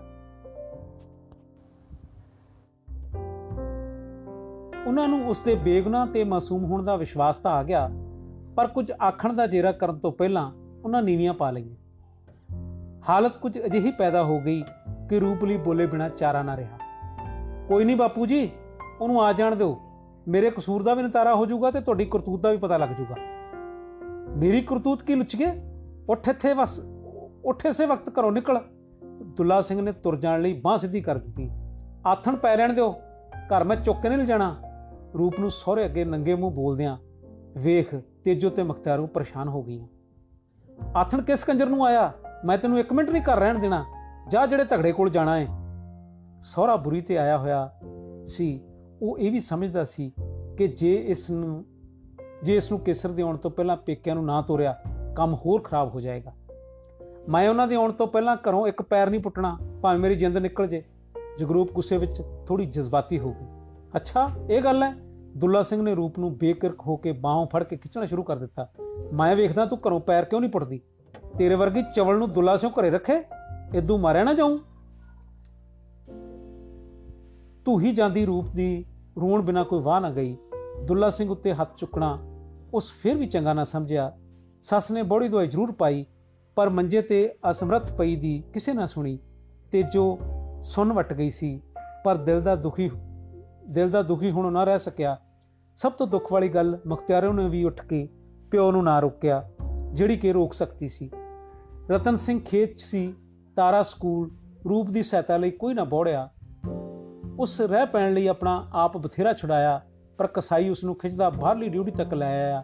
ਰੋਂਦੀ ਤੇ ਬੂਹ ਪਾਰਿਆ ਕਰਦੀ ਰੂਪ ਨੂੰ ਸੁਣ ਕੇ ਗਲੀ ਦੀਆਂ ਗਵੰਡਣਾ ਤੇ ਦੋ ਚਾਰ ਆਦਮੀ ਨਿਕਲ ਆਏ। ਉਹਨਾਂ ਦੁੱਲਾ ਸਿੰਘ ਨੂੰ ਬੇਨਤੀ ਕੀਤੀ, ਦੁੱਲਾ ਸਿਆ, ਜਾਣ ਦੇ ਕੁਝ ਤਾਂ ਸਿਆਣਾ ਬਣ। ਖਬਰਦਾਰ ਜੇ ਕਿਸੇ ਨੇ ਮੈਨੂੰ ਆਖਿਆ ਹਫਿਆ ਦੁੱਲਾ ਸਿੰਘ, ਖਫੇ ਖੂਨ ਹੋਇਆ ਪਿਆ ਸੀ। ਇੱਕ ਵਾਰ ਹੀ ਸਾਰਿਆਂ ਦੇ ਜਮਾਨਾਂ ਨੂੰ ਜਿੰਦਰੇ ਲੱਗ ਗਏ। ਰੂਪ ਦਾ ਕਿਸੇ ਸੁਪਨੇ 'ਚ ਵੀ ਮੜੱਪਨ ਨਹੀਂ ਦੇਖਿਆ ਸੀ। ਅਨਰਥ ਹੁੰਦਾ ਵੇਖ, ਉਹ ਪਰਛਾਵਾਂ ਕਰਨੋਂ, ਪਛਤਾਵਾ ਕਰਨੋਂ ਰਹਿ ਨਾ ਸਕੇ। ਪਰ ਕਿਸੇ ਨੇ ਨਿੱਜੀ ਝਗੜੇ, ਉਹ ਵੀ ਨੂੰ ਸੋਹਰੇ ਦੇ ਵਖੇਦ ਵਿੱਚ ਬਿਨਾਂ ਕਿਸੇ ਚੌਧਰੀ, ਵਖੇਦ ਵਿੱਚ ਬਿਨਾਂ ਕਿਵੇਂ ਚੌਧਰੀ ਬਣਦੇ। ਉਹਨਾਂ ਸਭਨਾਂ ਦਾ ਦਿਲ ਦੁੱਲਾ ਸਿੰਘ ਨੂੰ ਬੁਰਾ ਭਲਾ ਆਖ ਰਿਹਾ ਸੀ। ਉਹਨਾਂ ਦੇ ਚਿਹਰਿਆਂ ਤੇ ਅਜਿਹੇ ਕਮੀਨੇ ਬੰਦੇ ਲਈ ਫਟਕਾਰ ਹੀ ਫਟਕਾਰ ਉਕਰੀ ਹੋਈ ਸੀ। ਦੁੱਲਾ ਸਿੰਘ ਨੇ ਦੁੱਲਾ ਸਿੰਘ ਨੇ ਗੋਦੜੀ ਰੂਪ ਨੂੰ ਗਲੀ ਵਿੱਚ ਵਗਾ ਮਾਰਿਆ ਤੇ ਆਪ ਤਖਤੇ ਟੁੰਨ ਲੱਗ ਪਿਆ। ਬੇਹਾਲ ਤੇ ਰੋਂਦੀ ਹੋਈ ਜੁਗਰੂ ਫਿਰ ਉੱਠ ਕੇ ਬੂਹੇ ਅੱਗੇ ਆ ਗਈ। ਪਰ ਦੁੱਲਾ ਸਿੰਘ ਨੇ ਉਸ ਨੂੰ ਧੱਕਾ ਮਾਰ ਕੇ ਅੰਦਰੋਂ ਕੁੰਡੀ ਮਾਰ ਲਈ। ਧਾਹਾਂ ਮਾਰਦੀ ਜਗਰੂਪ ਤਖਤਿਆਂ ਨਾਲ ਚਿੰਬੜੀ ਰਹੀ ਤੇ ਧੱਕੇ ਮਾਰਦੀ ਰਹੀ। ਮਖਤਿਆਰੋ ਤੇ ਤੇਜੋ ਨੂੰ ਉਸ ਬਾਰ-ਬਾਰ ਪੁਕਾਰਿਆ, ਪਰ ਬੂਹਾ ਨਾ ਖੁੱਲਿਆ ਕਿਸੇ ਜੀ ਦੇ ਵੀ ਮਨ ਮੇਰ ਨਾ ਪਈ, ਇਥੋਂ ਤੱਕ ਕਿ ਰੱਬ ਵੀ ਗੂੰਗਾ ਹੋ ਰਿਹਾ। ਗਲੀ 'ਚ ਖਲੋਤੇ ਸਾਰਿਆਂ ਗਵੰਡੀਆਂ ਦਾ ਜੀ ਭੜਾ ਪਿਆ ਹੋਇਆ ਸੀ। ਇੱਕ ਦੋ ਵੋਟੀਆਂ ਨੇ ਤਾਂ ਅੱਖਾਂ ਵੀ ਭਰ ਲਈਆਂ। ਦੁੱਲਾ ਸਿੰਘ ਤੋਂ ਡਰਦਿਆਂ ਕਿਸੇ 'ਚ ਹਿੰਮਤ ਨਾ ਪਈ ਕਿ ਰੋਂਦੀ ਮਜਲੂਮ ਨੂੰ, ਕਿ ਰੋਂਦੀ ਮਜ਼ਲੂਮ ਨੂੰ ਦਿਲਬਰੀ ਦੇਵੇ। ਅਖੀਰ ਇੱਕ ਜਬੇ ਵਾਲੀ ਗਵੰਡ ਨੇ ਜੇਰਾ ਕੀਤਾ ਵੋਟੀਏ ਤੂੰ ਉੱਠ, ਇੱਥੇ ਨਾ ਰੋ। ਆ ਮੇਰੇ ਘਰ ਬੈਠ। ਉਦੋਂ ਨੂੰ ਕੇਸਰ ਆ ਜਾਵੇਗਾ, ਕਿਵੇਂ ਕਸਾਈਪੁਣਾ ਕੀਤਾ ਇਹਨਾਂ ਨੇ? ਉਸ ਰੂਪ ਨੂੰ ਉੱਠ ਕੇ ਕੱਪੜੇ ਝਾੜੇ। ਰੂਪ ਨੂੰ ਉਠਾ ਕੇ ਕੱਪੜੇ ਝਾੜੇ। ਰੂਪ ਦੋ ਕਦਮਾਂ ਪੁੱਟ ਕੇ ਫਿਰ ਰੁਕ ਗਈ ਤੇ ਡੁਸਕਦੀ ਡੁਸਕਦੀ ਨੇ ਜਾਣੋ ਨਾ ਕਰ ਦਿੱਤੀ। ਉਹ ਸੋਚ ਲਿਆ ਕਿ ਕਿਸੇ ਦੇ ਘਰ ਬਹਿਣ ਨਾਲ ਹੋਰ ਗੱਲਾਂ ਵੀ ਬਣ ਸਕਦੀਆਂ ਹਨ। ਅੱਗੇ ਦੋ ਧੋਤੀ ਦਾ ਜਿਉਣ ਦੁੱਭਰ ਹੋਇਆ ਪਿਆ ਹੈ ਉਹ ਉਸ ਤਰ੍ਹਾਂ ਹੀ ਤਮਾਸ਼ਾ ਵੇਖਣ ਵਾਲਿਆਂ ਨੂੰ ਛੱਡ ਕੇ ਬਾਹਰ ਨੂੰ ਤੁਰ ਪਈ। ਦੇਖਣ ਵਾਲੀਆਂ ਤ੍ਰੀਮਤਾ ਦੀ ਦਸ਼ਾ ਮੂਰ ਛਾਈ ਜਾ ਰਹੀ ਸੀ। નિર્ਦੋਸ਼ ਸੀਤਾ ਨੂੰ ਦੇਸ਼ ਨਿਕਾਲਾ ਦੇ ਦਿੱਤਾ ਗਿਆ ਸੀ। ਸੀਤਾ ਨੇ ਜੇਰਾ ਕਰਕੇ ਰੋਣ ਥੰਮ ਲਿਆ ਅਤੇ ਪਿੰਡ ਦੀ ਨਿਆਂ ਚ ਆ ਗਈ।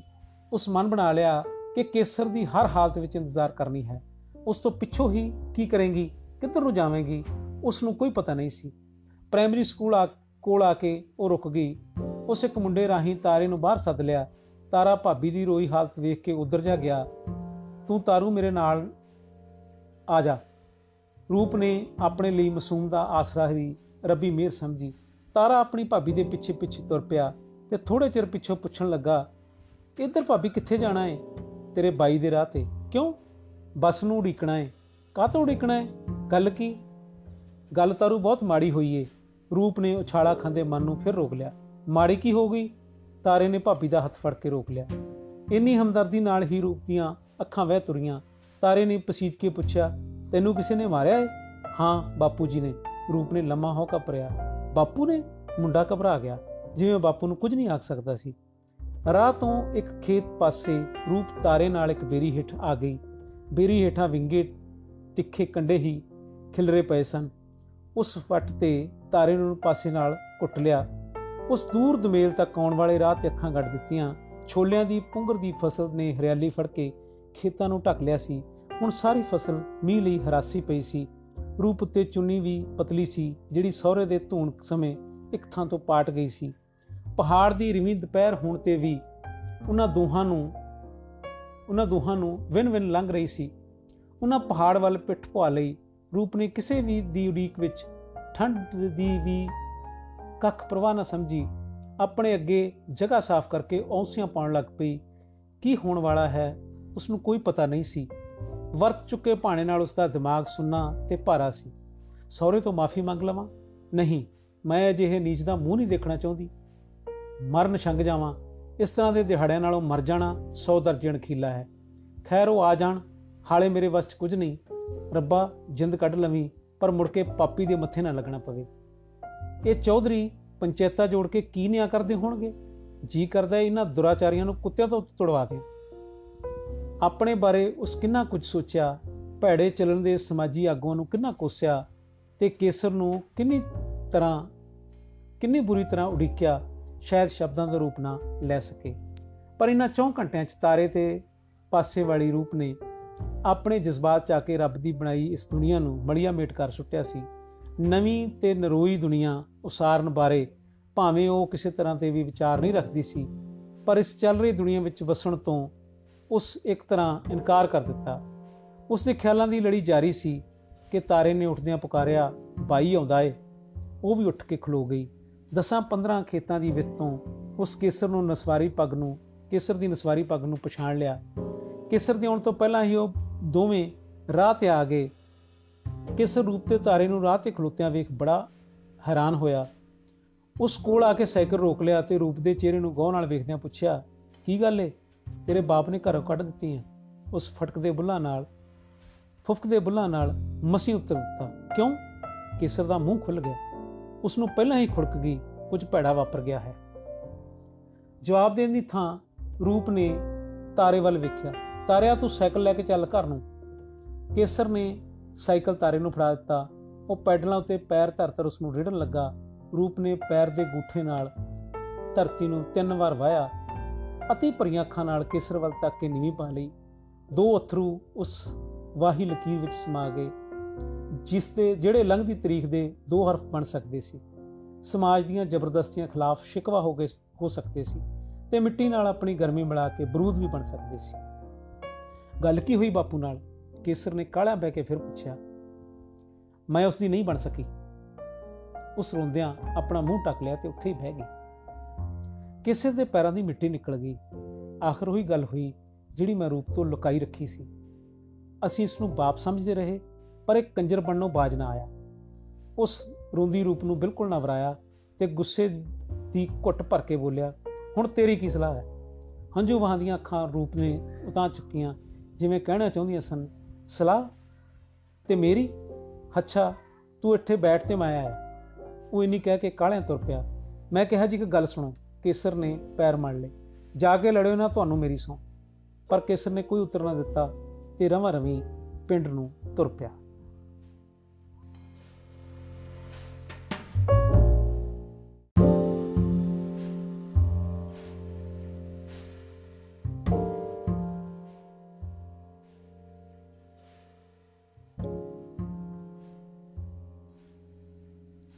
ਕੇਸਰ ਨੇ ਘਰ ਜਾਂਦਿਆਂ ਹੀ ਬਾਪੂ ਦੇ ਫਾੜ-ਫਾੜ ਤਿੰਨ ਚਾਰ ਸਟਿੱਕਾਂ ਧਰ ਦਿੱਤੀਆਂ।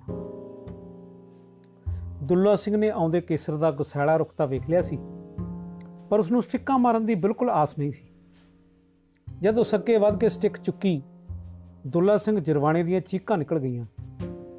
ਬਾਪੂ ਦੀਆਂ ਚੀਕਾਂ ਸੁਣ ਕੇ ਉਸ ਦੀ ਧੀ ਬੂ ਪਾਰਿਆ ਕਰਦੀ ਭੱਜੀ ਆਈ ਤੇ ਉਸ ਦੇ ਪਿੱਛੇ ਹੀ ਤੇਜੋ ਵੇ ਬਾਈ, ਵੇ ਬਾਪੂ ਮਰਜੂ ਬੱਕਰਿਆ। ਮੁਖਤਿਆਰੋਂ ਨੇ ਕੇਸਰ ਦੇ ਅੱਗੇ ਹੋ ਕੇ ਸਟਿਕ ਨੂੰ ਹੱਥ ਪਾ ਲਿਆ। ਕੰਜਰਾ, ਤੂੰ ਆਪਣੀ ਕਰਤੂਤ ਤੋਂ ਨਾ ਟਲਿਆ ਤੇਰੀਆਂ ਜੇ ਮੈਂ ਹੱਡੀਆਂ ਨਾ ਤੋੜ ਦਿੱਤੀਆਂ। ਤੂੰ ਕੀ ਜਾਣੇਗਾ? ਕੇਸਰੋ, ਕੇਸਰ ਨੂੰ ਤੇਜੋ ਤੇ ਮੁਖਤਿਆਰੋ ਬਿਰਤ ਤੋਂ ਦੂਰ ਲੈ ਗਈਆਂ। ਜੈਕੌਰ ਨੇ ਬਿਸਤਰੇ ਵਿੱਚੋਂ ਪੁਕਾਰਿਆ, ਇਸ ਘਰ ਤੇ ਸਾੜ ਸਤੀ ਆ ਗਈ? ਦੁੱਲਾ ਸਿੰਘ ਨੇ ਸੱਟਾਂ ਖਾ ਕੇ ਖੁੰਡਾ ਚੁੱਕ ਲਿਆ ਤੇ ਬੁੜਕ ਪਿਆ, ਆ ਤੇਰੀ ਮਾਂ ਨੂੰ। ਮੁਖਤਿਆਰੋ, ਫਿਰ ਬਾਪੂ ਨੂੰ ਰੋਕਣ ਵਧੀ। ਹਾਏ ਵੇ ਰੱਬਾ ਬੂ ਵੇ, ਕੋਈ ਛਡਾਓ ਵੇ? ਠਹਿਰ ਫਿਰ ਕੰਜਰਾ, ਕੇਸਰ ਨੂੰ ਮੁੜ ਗੁੱਸਾ ਆ ਗਿਆ। ਉਸ ਇੱਕ ਤੇਜੋ ਦੇ ਠੋਕ ਕੇ ਰਾਹ ਸਾਫ਼ ਕਰ ਲਿਆ ਤੇ ਖੁੰਡਾ ਚਲਾਉਂਦੇ ਦੁੱਲਾ ਸਿੰਘ ਨੂੰ ਮੁੜ ਕਰਾਰੀਆਂ ਠੋਕੀਆਂ। ਇੱਕ ਮਾਂ ਪਹਿਲਾਂ ਹੀ ਸਿੱਕ ਨੇ ਖਾਮੀ ਕਰ ਦਿੱਤੀ ਸੀ। ਉਸ ਤੋਂ ਖੁੰਡਾ ਡਿੱਗ ਪਿਆ ਤੇ ਨਾਲ ਹੀ ਆਪ ਮੁੱਦਾ ਹੋ ਗਿਆ।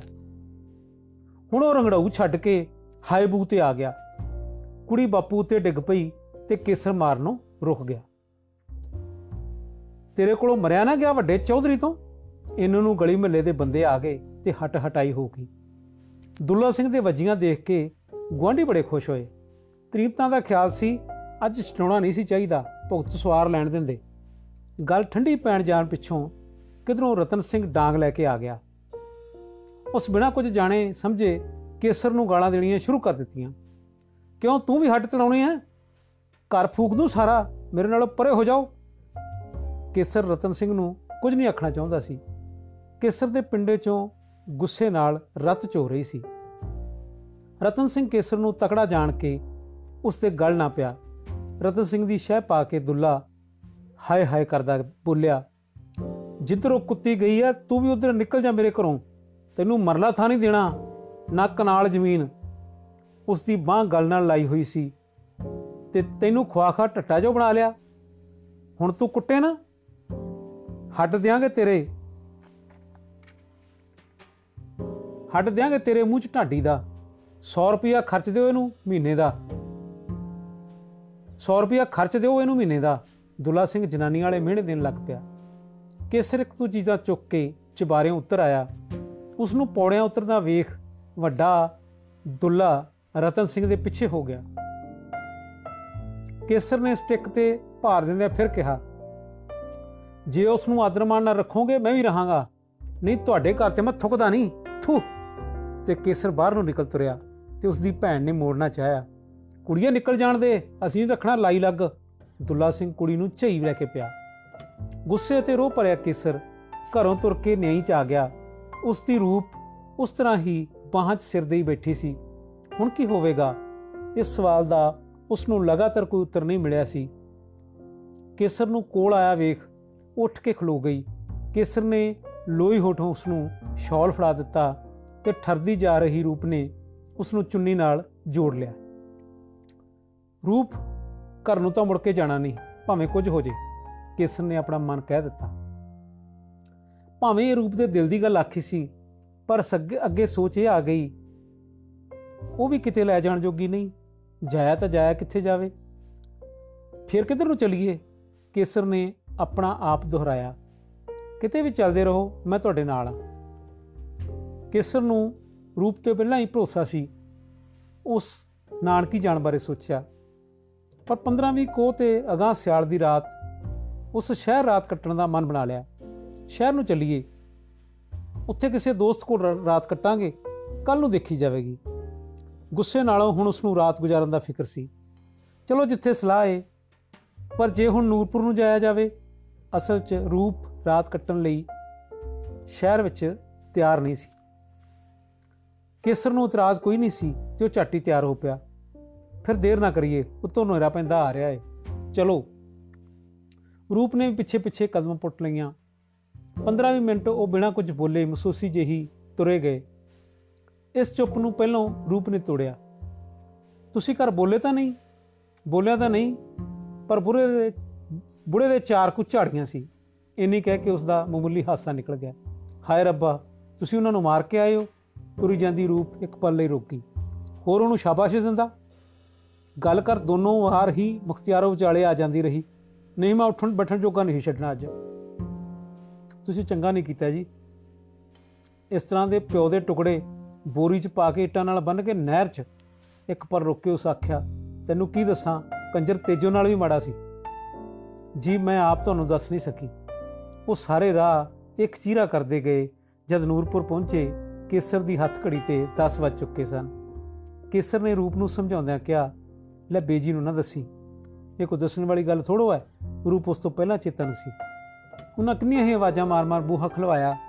ਗਲੀ ਦੇ ਭੌਂਕਦੇ ਕੁੱਤੇ ਉਹਨਾਂ ਦੀ ਆਵਾਜ਼ ਅੰਦਰ ਨਹੀਂ ਜਾਣ ਦਿੰਦੇ ਸਨ। ਬੂਰ ਸਿੰਘ ਦਾ ਬਾਰ ਖੋਲਦੇ ਹੀ ਮੱਥਾ ਤਿਉੜਿਆ ਗਿਆ। ਰੂਪ ਤੇ ਕੇਸਰ ਨੇ ਸਤਿ ਸ੍ਰੀ ਅਕਾਲ ਬੁਲਾਈ। ਸੁੱਖ ਤਾਂ ਹੈ ਇਸ ਵੇਲੇ? ਉਸ ਨੂੰ ਸਤਿ ਸ੍ਰੀ ਅਕਾਲ ਮੰਨਣੀ ਭੁੱਲ ਗਈ ਸੀ। ਘਰ 'ਚ ਥੋੜੀ ਗੜਬੜ ਹੋ ਗਈ ਸੀ। ਉਹ ਸੁੱਖੇ ਕੇਸਰ ਰੂਪ ਤੋਂ ਪਹਿਲਾਂ ਕਹਿ ਗਿਆ। ਬੇਜੀ ਨੇ ਉਹਨਾਂ ਨੂੰ ਪਿਆਰ ਦਿੱਤਾ, ਲੈਂਪ ਪਾਲ ਕੇ ਰੋਸ਼ਨੀ ਕਰ ਲਈ। ਰੂਪ ਬੇਜੀ ਨਾਲ ਰਸੋਈ 'ਚ ਚਲੀ ਗਈ। ਕਾਲੀ ਕਾਲੀ ਉਹਨਾਂ ਜਿਵੇਂ ਸਰਿਆ ਰੋਟੀ ਤਿਆਰ ਕੀਤੀ। ਰੋਟੀ ਖਵਾਉਣ ਪਿੱਛੋਂ ਬੇਜੀ ਉਹਨਾਂ ਦੇ ਕਮਰੇ 'ਚ ਆਈ ਤੇ ਪੁੱਛਣ ਲੱਗੀ ਘਰ ਕੀ ਗੜਬੜ ਕਰਕੇ ਆਏ ਹੋ? ਮੈਂ ਬਾਪੂ ਨਾਲ ਬੋਲ ਪਿਆ। ਉਹ ਕਹਿੰਦਾ ਘਰੋਂ ਨਿਕਲ ਜਾ। ਅਸੀਂ ਉੱਠ ਕੇ ਤੁਰ ਆਏ। ਕੇਸਰ ਨੇ ਘੜਿਆ ਘੜਾਇਆ ਉੱਤਰ ਦੇ ਦਿੱਤਾ।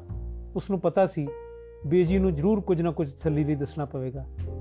ਕਾਕਾ, ਹੁਣ ਤਾਂ ਤੂੰ ਸਿਆਣਾ ਹੈ ਪਰ ਮਾਪਿਆਂ ਸਾਹਮਣੇ ਬੋਲਣਾ ਚੰਗਾ ਕੰਮ ਨਹੀਂ। ਹੁਣ ਸਾਡੇ ਕੋਲੋਂ ਮਿੰਤਾਂ ਕਰਵਾਓਗੇ, ਬੇਜੀ ਨੇ ਸਮਤ ਵਜੋਂ ਆਖਿਆ। ਬੇਜੀ, ਸਾਡਾ ਬੜਾ ਬੜਾ ਅੜਬ ਹੈ। ਤੁਹਾਨੂੰ ਤਾਂ ਕੀ ਮੈਂ ਕਿਸੇ ਨੂੰ ਵੀ ਮਿੰਤ ਨਹੀਂ ਕਰਨ ਦੇਵਾਂਗਾ। ਮਿੰਤਾਂ ਕੀ? ਜੇ ਆਪ ਚੱਲ ਕੇ ਲੈਣ ਵੀ ਆਇਆ, ਅਸੀਂ ਨਹੀਂ ਜਾਣਾ। ਕਿਸਰ ਨੇ ਆਪਣੇ ਮਨ ਦੇ ਫੈਸਲੇ ਤੋਂ ਬੀਜੀ ਨੂੰ ਜਾਣੂ ਕਰਵਾ ਦਿੱਤਾ। ਕਾਕਾ, ਤੁਸੀਂ ਨਿਆਣੇ ਹਾਲੇ ਕੀ ਕਰ ਸਕਦੇ ਹੋ? ਬੇਜੀ ਨੂੰ ਇੱਕ ਨਵੀਂ ਚਿੰਤਾ ਖੜੀ ਹੋ ਗਈ। ਮੈਂ ਸਭ ਕੁਝ ਕਰ ਲਵਾਂਗਾ। ਬੇਜੀ ਦੋ ਚਾਰ ਗੱਲਾਂ ਹੋਰ ਕਰਕੇ ਚਲੀ ਗਈ। ਉਹਨਾਂ ਦੇ ਜਾਣ ਪਿੱਛੋਂ ਕੇਸਰ ਨੇ ਰੂਪ ਦੱਸਿਆ, ਰੂਪ ਨੂੰ ਦੱਸਿਆ, ਮੈਂ ਸਵੇਰੇ ਭਰਤੀ ਹੋ ਜਾਣਾ ਹੈ ਉਹ ਸਮਝਦਾ ਸੀ, ਕਾਲਜ ਪੜਨ ਦਾ ਤਾਂ ਹੁਣ ਸਵਾਲ ਹੀ ਨਹੀਂ ਸੀ ਪੈਦਾ ਹੁੰਦਾ। ਰੂਪ ਇੱਕਦਮ ਸਹਿਮ ਗਈ ਤੇ ਉਸ ਦੇ ਮੂੰਹੋਂ ਭਰਤੀ ਸ਼ਬਦ ਨਿਕਲ ਗਿਆ।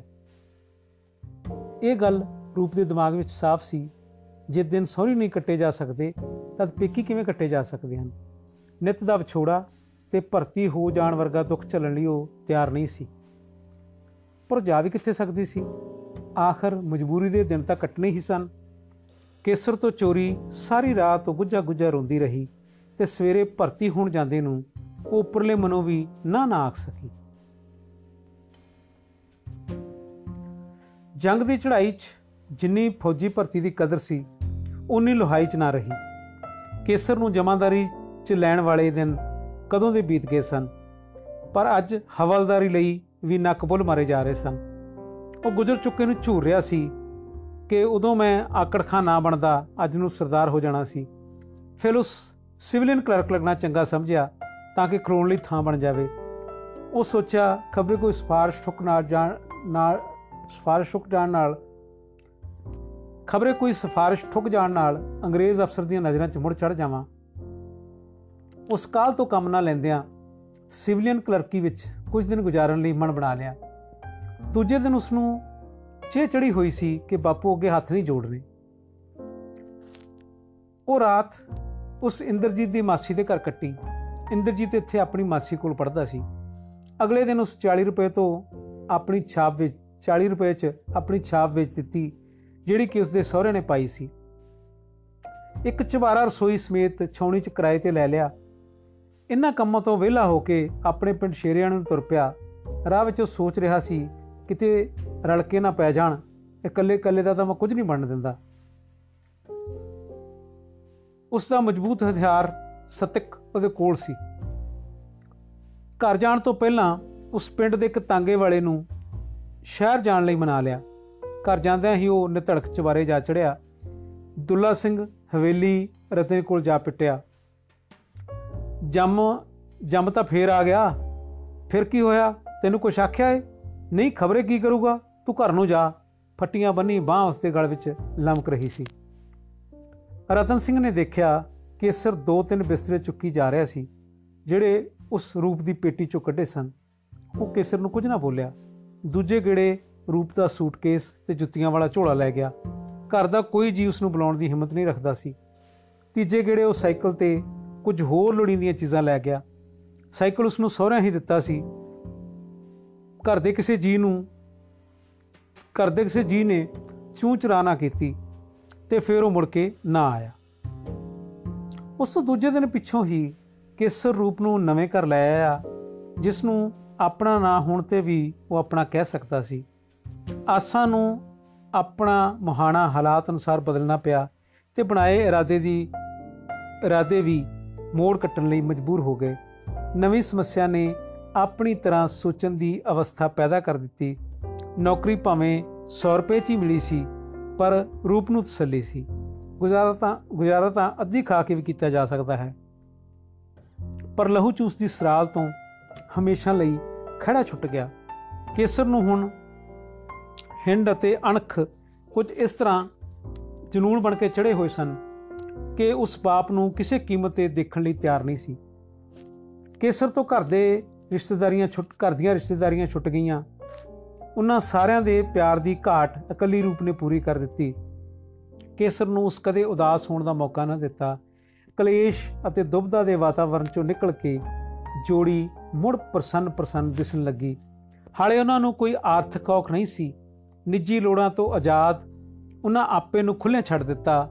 ਜਵਾਨ ਅਤੇ ਲਹੂ ਭਰੇ ਦਿਲਾਂ ਦੀ ਅਮੋੜ ਖੁਸ਼ੀ ਨੂੰ ਵਾਗਾਂ ਪਾ ਕੇ ਕੋਈ ਖੁਦਾ ਕਿਵੇਂ ਮੂਰਖਤਾ ਕਰ ਸਕਦਾ ਹੈ? ਉਹਨਾਂ ਦੀ ਖੁਸ਼ੀ ਨੇ ਹਫਤਾ ਭਰ ਵੀ ਕਿਕਲੀ ਨਹੀਂ ਪਾਈ ਸੀ। ਕਿ ਦੁੱਲਾ ਸਿੰਘ ਪੰਚਾਇਤ ਜੋੜ ਕੇ ਬੂਹੇ ਆ ਬੈਠਾ। ਪੰਚਾਇਤ ਸਿੰਘ, ਪੰਚਾਇਤ ਵਿੱਚ ਦੁੱਲਾ ਸਿੰਘ ਦੇ ਚਾਰ ਯਾਰ, ਪੰਜਵਾਂ ਰਤਨਾ ਤੇ ਛੇਵਾਂ ਉਹਨਾਂ ਨੂਰਪੁਰ ਤੋਂ ਉਲਾਂਭਾ ਚਾੜ ਕੇ ਬੂੜ ਸਿੰਘ ਨੂੰ ਮੰਗਵਾ ਲਿਆ ਸੀ। ਹੇਠਾਂ ਗਲੀ ਵਿੱਚ ਹੀ ਇਕੱਠ ਹੋਇਆ ਤੇ ਬੂੜ ਸਿੰਘ ਨੇ ਗੱਲ ਤੋਰੀ। ਕਰਾ ਕਾਕਾ ਤੇਰੇ ਬਾਪੂ ਜੀ ਆਂਦੇ ਆ, ਤੂੰ ਰੁਪਈਆ 3000 ਕੱਢ ਲਿਆ ਹੈ? ਰੁਪਈਆ ਕੱਢ ਲਿਆ? ਕੋਰਾ ਝੂਠ? ਕੇਸਰ ਪੈਂਦਿਆਂ ਹੀ ਕਾਲਾ ਬੋਲ ਉੱਠਿਆ। ਇਹ ਆਪਣੀ ਬਦਨਾਮੀ ਧੋਣ ਆਇਆ ਹੈ ਪੰਚਾਇਤ ਜੋੜ ਕੇ ਵੀ ਮੈਨੂੰ ਇਹ ਨਾ ਆਖਣ, ਮੈਂ ਪੁੱਤ ਨੂੰ ਘਰੋਂ ਕੱਢ ਦਿੱਤਾ। ਮੈਂ ਸਿਰਫ ਆਪਣੇ ਗਹਿਣੇ ਲੈ ਕੇ ਆਇਆ। ਕੇਸਰਾ ਰੁਪਈਆ ਤਾਂ ਤੂੰ ਲਿਆ ਏ, ਜਦ ਦੂਜੀ ਵਾਰ ਗਿਆ ਏ ਦੁੱਲਾ ਸਿੰਘ ਦਾ ਇੱਕ ਪੰਚਾਇਤੀ ਯਾਰ ਬੋਲਿਆ। ਇਹ ਧੌਲੀ ਦਾੜੀ ਵਾਲਾ 2-3000 ਪਿੱਛੇ ਬੰਦੇ ਇਕੱਠੇ ਕਰਕੇ ਨਹੀਂ ਲਿਆਉਂਦਾ ਸੀ। ਇਹ ਕਿੱਥੇ ਸਨ ਜਦੋਂ ਮੈਂ ਰੁਪਈਆ ਕੱਢਿਆ? ਕੇਸਰ ਵਕੀਲਾਂ ਵਾਂਗ ਚਿਹਰਾ ਕਰਨ ਲੱਗ ਪਿਆ। ਘਰ ਹੀ ਸੀ, ਪੰਚਾਇਤੀ ਨੇ ਆਖਿਆ। ਇਹਨਾਂ ਦੇ ਘਰ ਹੁੰਦਿਆਂ ਮੈਂ ਰੁਪਈਆ ਕੱਢ ਲਿਆ ਆ ਕੇਸਰ ਨੇ ਹੱਥ ਹਲਾਇਆ, ਤਾਇਆ, ਰਲ ਮਿਲ ਕੇ ਝੂਠ ਤਾਂ ਜੋੜ ਲਿਆ, ਇਹਦੇ ਪੈਰ ਵੀ ਲਾ ਕੇ ਲਿਆਉਣੇ ਸੀ। ਰੁਪਈਆ ਕਿਤੇ ਚੋਰੀ ਕੱਢਿਆ ਏ, ਜੋਰੀ ਲਿਆਇਆ ਏ? ਦੁੱਲਾ ਸਿੰਘ ਰਤਨੇ ਕੋਲੋਂ ਬੋਲਿਆ, ਨਾਲੇ ਆ ਹੱਡ ਭੰਨੇ। ਹੱਡ ਭੰਨੇ ਸੁਣ ਕੇ ਰੂਪ ਖੁਸ਼ ਹੋਣੋਂ ਨਾ ਰਹਿ ਸਕੀ। ਉਹ ਛੱਤ ਉੱਤੇ ਕੰਨ ਲਈ ਖਲੋਤੀ ਸੀ। ਤਾਇਆ, ਆਥਣੇ ਇਸ ਬੋਤਲ ਪਿਉਣੀ ਤਾਂ ਨਹੀਂ ਕੀਤੀ ਤੁਹਾਨੂੰ? ਉਸ ਦੀਆਂ ਪਤਾਲ ਮਾਰੀ, ਉਗਦੀਆਂ ਪਤਾਲ ਮਾਰੀ ਜਾਂਦੇ ਹੋ। ਕੇਸਰ ਦਾ ਗੁੱਸਾ ਤਾਂ ਖਾ ਗਿਆ। ਕਿਸੇ ਪੰਚਾਇਤੀ ਨੇ ਮੁੜ ਕੇ ਬੋਲਣ ਦਾ ਹੀਆ ਨਾ ਕੀਤਾ। ਕਾਕਾ, ਵੱਡਿਆਂ ਨੂੰ ਇਉਂ ਨਹੀਂ ਬੋਲੀਦਾ, ਬੂੜ ਸਿੰਘ ਨੇ ਜੱਤੀ ਜੀ ਘੂਰੀ ਨਾਲ ਕੇਸਰ ਨੂੰ ਤਾੜਿਆ। ਇਹਨਾਂ ਦੀਆਂ ਕਰਤੂਤਾਂ ਮੈਂ ਜਾਣਦਾ ਹਾਂ, ਬਾਬਾ ਜੀ। ਤੁਹਾਨੂੰ ਕੀ ਪਤਾ ਏ ਪਿੰਡ 'ਚ ਕਿਵੇਂ ਇਨਸਾਫ ਕਰਦੇ ਆ? ਰੁਪਈਆ ਤੇਰੇ ਹੱਥ ਲੱਗਾ ਏ, ਸ਼ਹਿਰ ਮੌਜਾਂ ਮਾਣ।